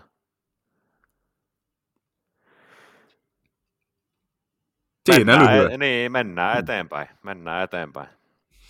Mä, Ja mä voin nyt sitten- So, sori, niin. mä vähän puhuin päälle tässä. Mä naureskelin tuossa. Mä laitoin sulle Whatsappiin kuvan, kuvan nytten kohta. Voit kohta ottaa kantaa tähän ja vastata kysymykseen, mutta käydään tämä ykkös, ykköskohta tähän läpi. Ketä sulla on ykkösenä? Joo. No mun listan ykkönen, rumpujen perinnön saattelemana, pelaaja, joka on mainittu jo tässä listauksessa Emelin toimesta. Mä päätin vetää röyhkeästi kotiin päin Esa Linder. Ostan. Ja siis, ja halusin tämän nimenomaan, kyllä, kyllä tässä niin kuin Suomi-lippu paino vaakakupissa, mutta kyllä hän on NHL eliittiä tässä, ja hänelläkin tämä niin kuin, suurimpia pisteitä mulla alivoima pelaaminen, sama tilasta kuin Pelekillä, oman pään aloitukset. Eli aloittaa siis yli 60 prosenttia. Siis Ja- Jani Hakanpää, Esa Lindell viime kaudella, muistaakseni 36 prosenttia aloituksesta oli ainoastaan hyökkäysalueelta. Joo, Eli melkein 65 prosenttia omasta päästä. se kertoo aika paljon. Se kertoo Joo, aika ja paljon. sitten, sitten jos niinku ihan yksittäisiä tilanteita otetaan vielä huomioon, niin on jäänyt niin oikein piirtynyt verkkokalvoille silloin muutama vuosi sitten pudotuspeleissä. Öö, pitäisi melkein kaivaa oikein tilastot, mutta Esa Linde pelasi... Oliko se niinku 5-3 Voi olla, mutta siis kuitenkin tämä oli 5-3 alivoima, ja hän Joo. pelasi niin joku neljä minuuttia putkeen alivoimaa. Joo, Ainoana puolustajana tyyliin. kyllä. Ja blokkas laukauksia kaikkea, siis aivan uskomaton soturi. Kyllä. Jos en ihan väärin muista, niin se oli se Kälkäri-sarja, mikä meni seitsemänteen peliin silloin, jonka sitten lopulta Kälkäri taisi viiä. Joo, ykköskierroksella. Joo, kyllä, kyllä he voitti sen joo, silloin. Se oli, se oli se sarja, missä Adinser oli aivan jäätävä, ja samoin Kyllä. Mark, Markström. Mm. Se on niin viime vuosien yksi, yksi kovimmista NHL-pudotuspelisarjoista. Se on jäänyt mieleen. Kyllä. Mulla on ykkösenä tällä listalla Jacob Slavin. Mm, sä oot oikeastaan perustellut tässä, että on Slavin niin aika hyvin. Ja mulla se, niinkö, minkä takia Slavin on ykkönen, eikä esimerkiksi Lindell, niin, niin se Carolinan taso vuodesta toiseen on ollut aika kova. Okei, ei se pudotuspeleissä ole ollut mikään häävi sit loppuviimein, mutta ei ole kyllä kellään muullakaan tästä, paitsi Devon Taves ja Colorado. Mm. Ja viime vuonna Braden, McNabb ja kumppanit, mutta ei yksi loistava kevät ei vielä nosta tänne, tänne listalle. Slavin mulla ykkösenä, käydään vielä läpi. Mulla Slavin, Taves, Lindell, McAvoy, Pelek. Sitten siinä lähellä on just McNappia, Välimäkeä, Stanley, Lindgren, McDonough, Brodin, Spurgeon, kumppaneita. Sulla Lindell, Pelek, Slavin, McDonough, Brodin. Sitten lähellä Teinev, Lindgren, Brody, McAvoy, Taves. Laittakaa teidän omia top vitosia meille tulemaan, tulemaan tota niin, esimerkiksi Facebookiin, kun tämä jakso nostetaan jatkoja Facebookiin, niin käykää kommentoimassa siihen tai sitten jaksopalautteeseen tai Twitteriin tai mihin tahansa. Kyllä, joo, mielellään kuullaan myös teidän näkemyksiä siitä, Kyllä. ollaanko me aivan väärällä sivulla vai, vai tota noin, niin siellä päin edes näiden valintojen kanssa. Kyllä. Katoitko ton kuvaa, minkä laitoin sulle? Ää, katsotaan, nyt en ehtinyt mieleen. Joo, rupesi naurattaa, kun Facebookista tuli ilmoitus. Okei, okay, ja tämä oli? Ei mitään hajua.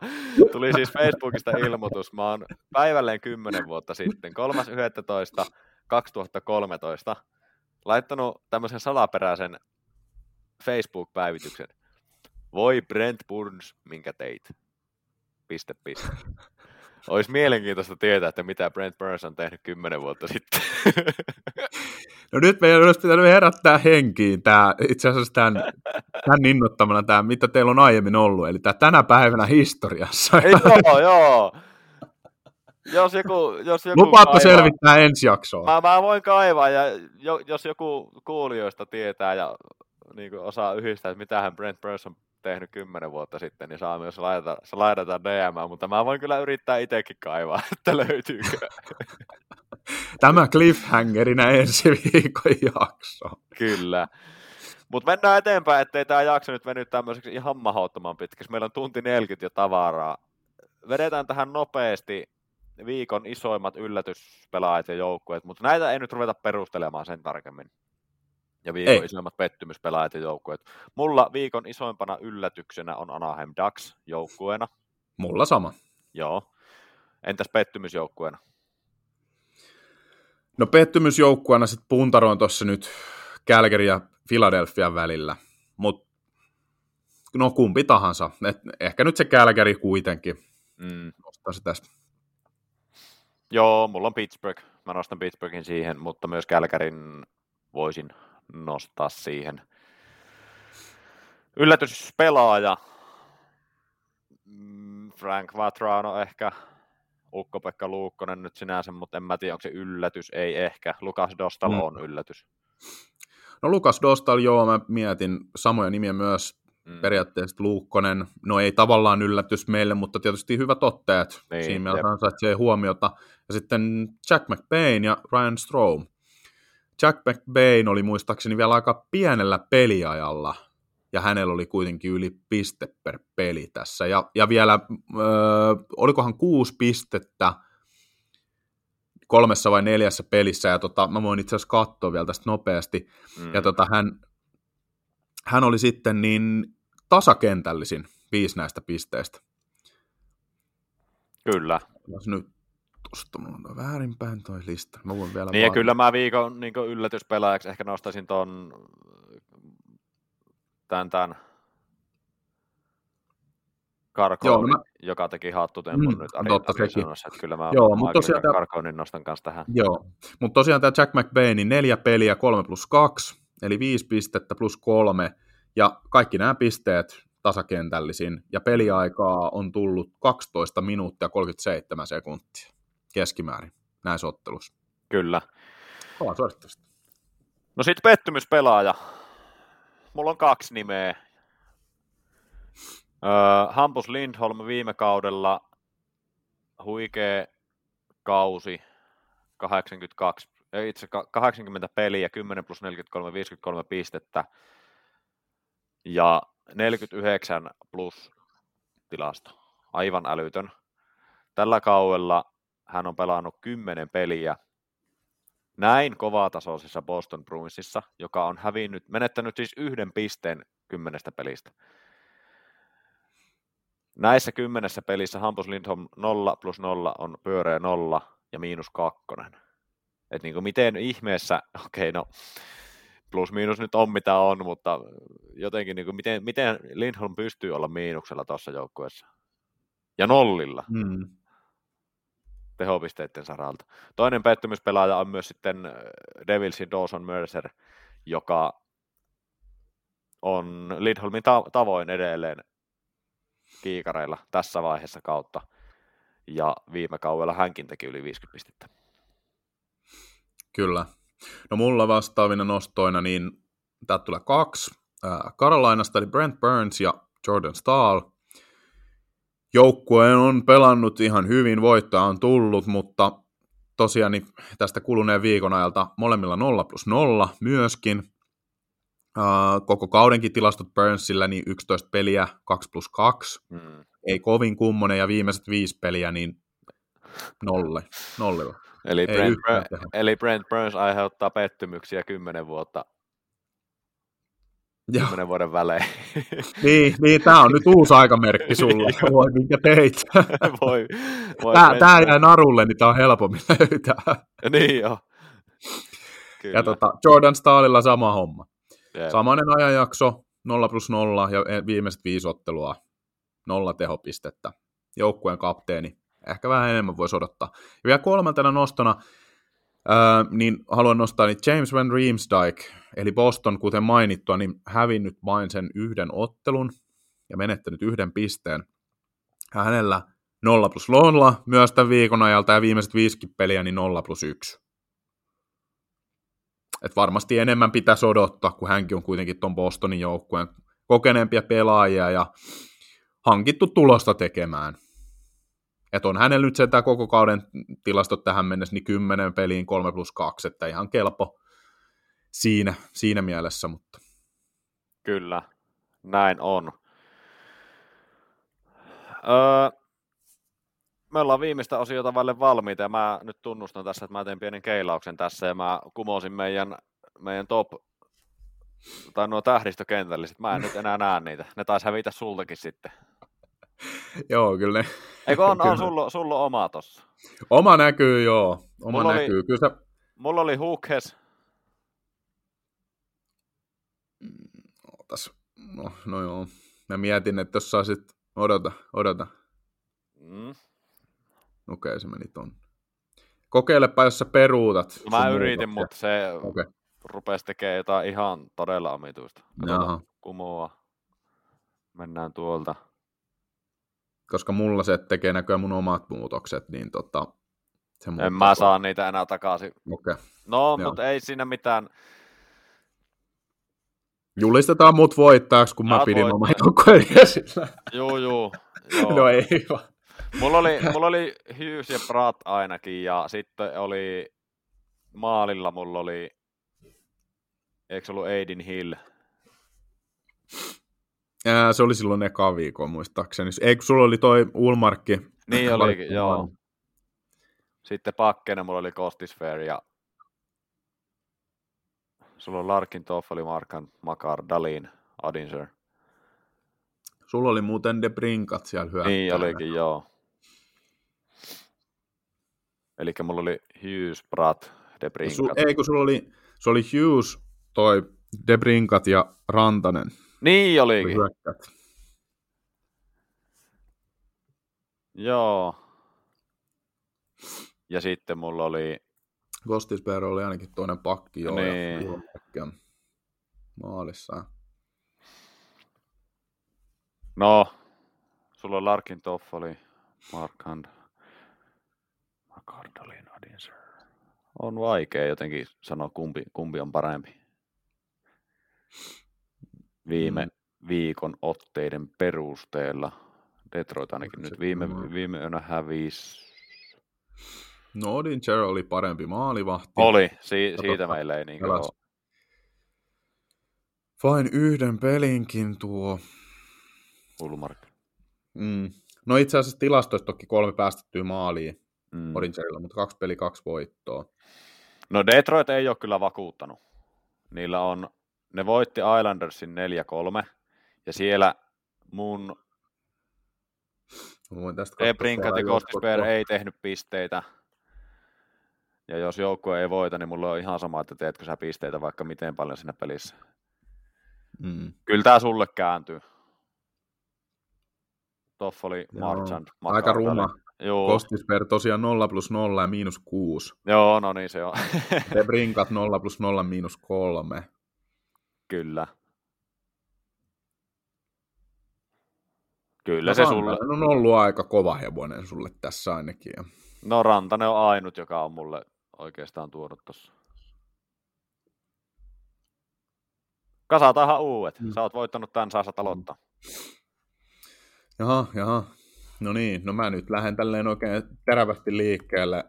ja tota, viime yön siivittäjänä Green Hughes mahtuu joukkueeseen tällä kertaa. Se on muuten pakko nostaa, siis Hughesin veljeksillä on kyllä nyt tämmönen, miten mä nyt tän nätisti sanoisin, tämmönen fuck you tour käynnissä tällä hetkellä NHL.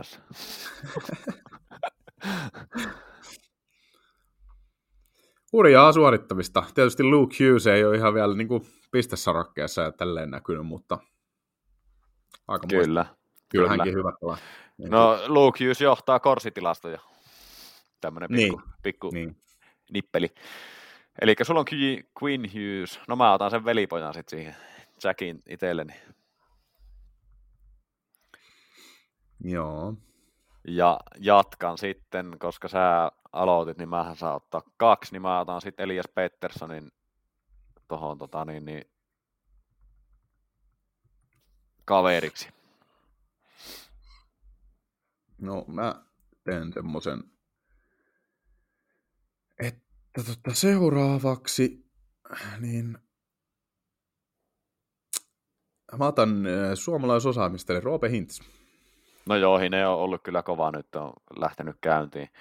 Toivoisin Mm, kyllä, että Heiskanen käynnistyisi samalla tavalla. Heiskanen on mulla siis Kyllä. Hockey GMssä Aivan, aivan. tässä. Ja keskiympyrän Hockey GM-kimppa on muuten, se on yllättävän kova tasoinen. Kärjessä on semmoinen joukkue kuin KBM 88 ja koko, kes, ei kun ton, koko Hockey GM niinkö, listauksen kaikkien joukkueiden osalta, niin, niin hänen joukkue on sijalla 14. Eli siellä on 15 115 joukkuetta ja meidän kimpa ykköshevonen on 14 kaikista joukkueista. Joo. Aika kova. Oh, Sen verran sanon tässä, että nyt on pakko oikein tyhmyyttäni korostaa. Pitäisi katsoa ennen kuin puhuu ja avaa suutaan. Luke Hughes, kolme peliä, viisi syöttöpistettä. mm, Ihan mainintana vaan tuosta viime viikolta. joo, kyllä. Että Että voi olla nyt hirveän huonoksi löytyykö Luke Hughes, eli kaikki Hughesin veljekset meidän top, tai näistä. No mä en, mä, en, mä en nyt ehkä ota tähän joukkueeseen kuitenkaan vielä tolla, mutta tota, mä valitsen toisena sitten Artemi Panarini tohon itselleni. Bredman. Kyllä. Kyllä. Eli nyt on taas mun vuoro, eikö ookin? Juu, Eli tuplavuosi. sulla on nyt Hintz Panarin otettuna Quinn Hughes. Trataratata. Quinn Hughes vois, oli, olisi kyllä hyvä ollut, mutta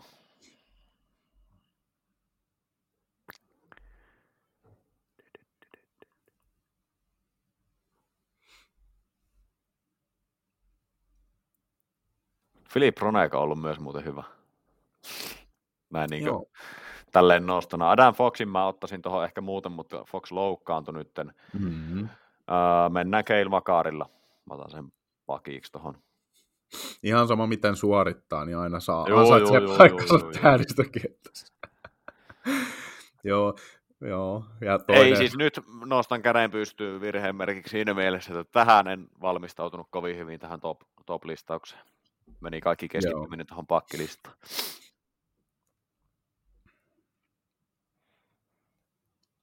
ja toinen valinta vielä. Ai niin joo, toinen valinta. Öö. UPL, Ukko-Pekka Luukkonen. Aivan. Kova, kova. Boston on osoittanut heräämisen merkkejä. Buffalo. Eh, niin, Buffalo. Juuri näin. Pää- Aivan sekaisin. No tässä rupeaa perjantai-aamuna pikkuhiljaa kahta tuntia olemaan narulla, niin Niin, no se, sepä se. Just puhuttiin, että ei, lopettaa ennen kuin alkaa menee höpö höpö jutut. tiivis setti, että ei, ei, ei tule semmoista kahden tunnin jaksoa. Joo. Mutta tota, Sulle vielä Kyllä laittoi tästä- pakki joo. ja maalivahti. joo. Kyllä mä tota noin, niin tässä itse teen niin, että mä valitsen sen Luke Hughesin kuitenkin tohon. Hän Hughesin paikkansa. Eli veljespari, luotetaan heihin. Ja tota,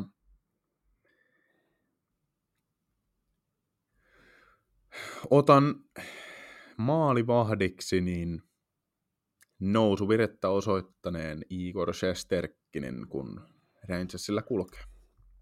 Joo. Mä oon Sesterkiniin luottanut koko jakso Hoki GMS, ja se on ollut kyllä ailahteleva, mutta nyt on viime aikoina tuonut hyvin, hyvin pisteitä. Sulta vielä kaksi viimeistä ja sitten mun aivan viimeinen valinta. Mm, hetki pieni. Nappaan tähän. Puuttuu hyökkää puolustaja. Hyökkääjä pakki. Voiko olla ottamatta Frank Vatrano? Niin. Ei, mutta on riski, koska se on vähän semmoinen, että voiko siihen luottaa, että se jatkuu. No se on hyvä kysymys. Mm, Ja kuitenkin kun miettii, että yhden pelin tehot niinpä, vaikuttaa nyt aika paljon. todella paljon. Uh, Mm. Jesper Pratt on vapaana, niin en mä voi sitä olla ottamatta.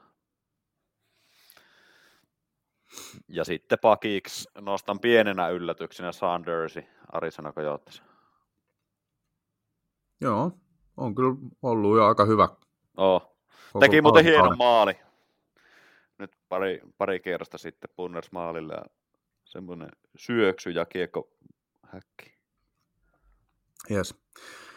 Ja mä viimeiseksi valinnaksi omaan joukkueeseen, niin mä otan Mason McTavishin, jonka otteet ansaitsee paikkansa tässä. Joo, toi on kyllä, toi on kyllä hyvä nosto. Miksiköhän yksikään Sarksin pelaaja ei päässyt listoille? No, Ei me on siitä- opittu viime viikosta, Joo. että ei kannata lähteä huutelemaan etukäteen. Niin. Joo, ja muuten päälle. nyt on pakko mainita, kun ennen kauan alkoi sanoa, että Sarks on paremmassa tilanteessa kuin Anaheim. Myönnän suoraan, että puhuin muuten aika paksua pataskaa. Joo, ja pakko kyllä itsekin nostaa kättä pystyyn ja sanoa, että olisi nyt, ei itselläkään, niin kuin en, en esittänyt vastaväitteet.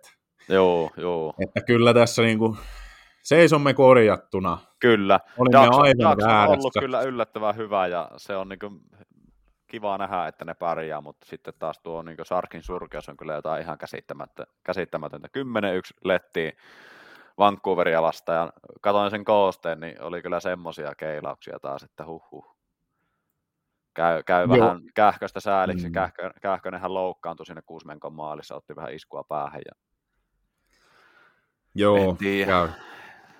Heitin tämmöisen hu- humoristisen kysymyksen, että asettikohan päänsä tarkoituksella tulilinjalle, että pääsee pois maalin sulta.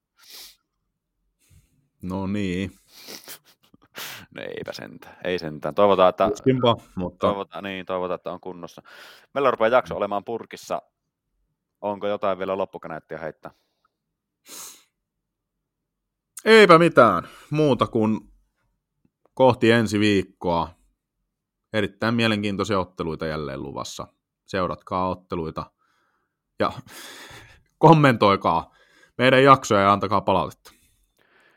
Näin on. Pidettiin lupauksemme, ei tullut kahta tuntia, tuli tunti 58 pikkusen alle. Palataan ensi viikolla. Moi moi.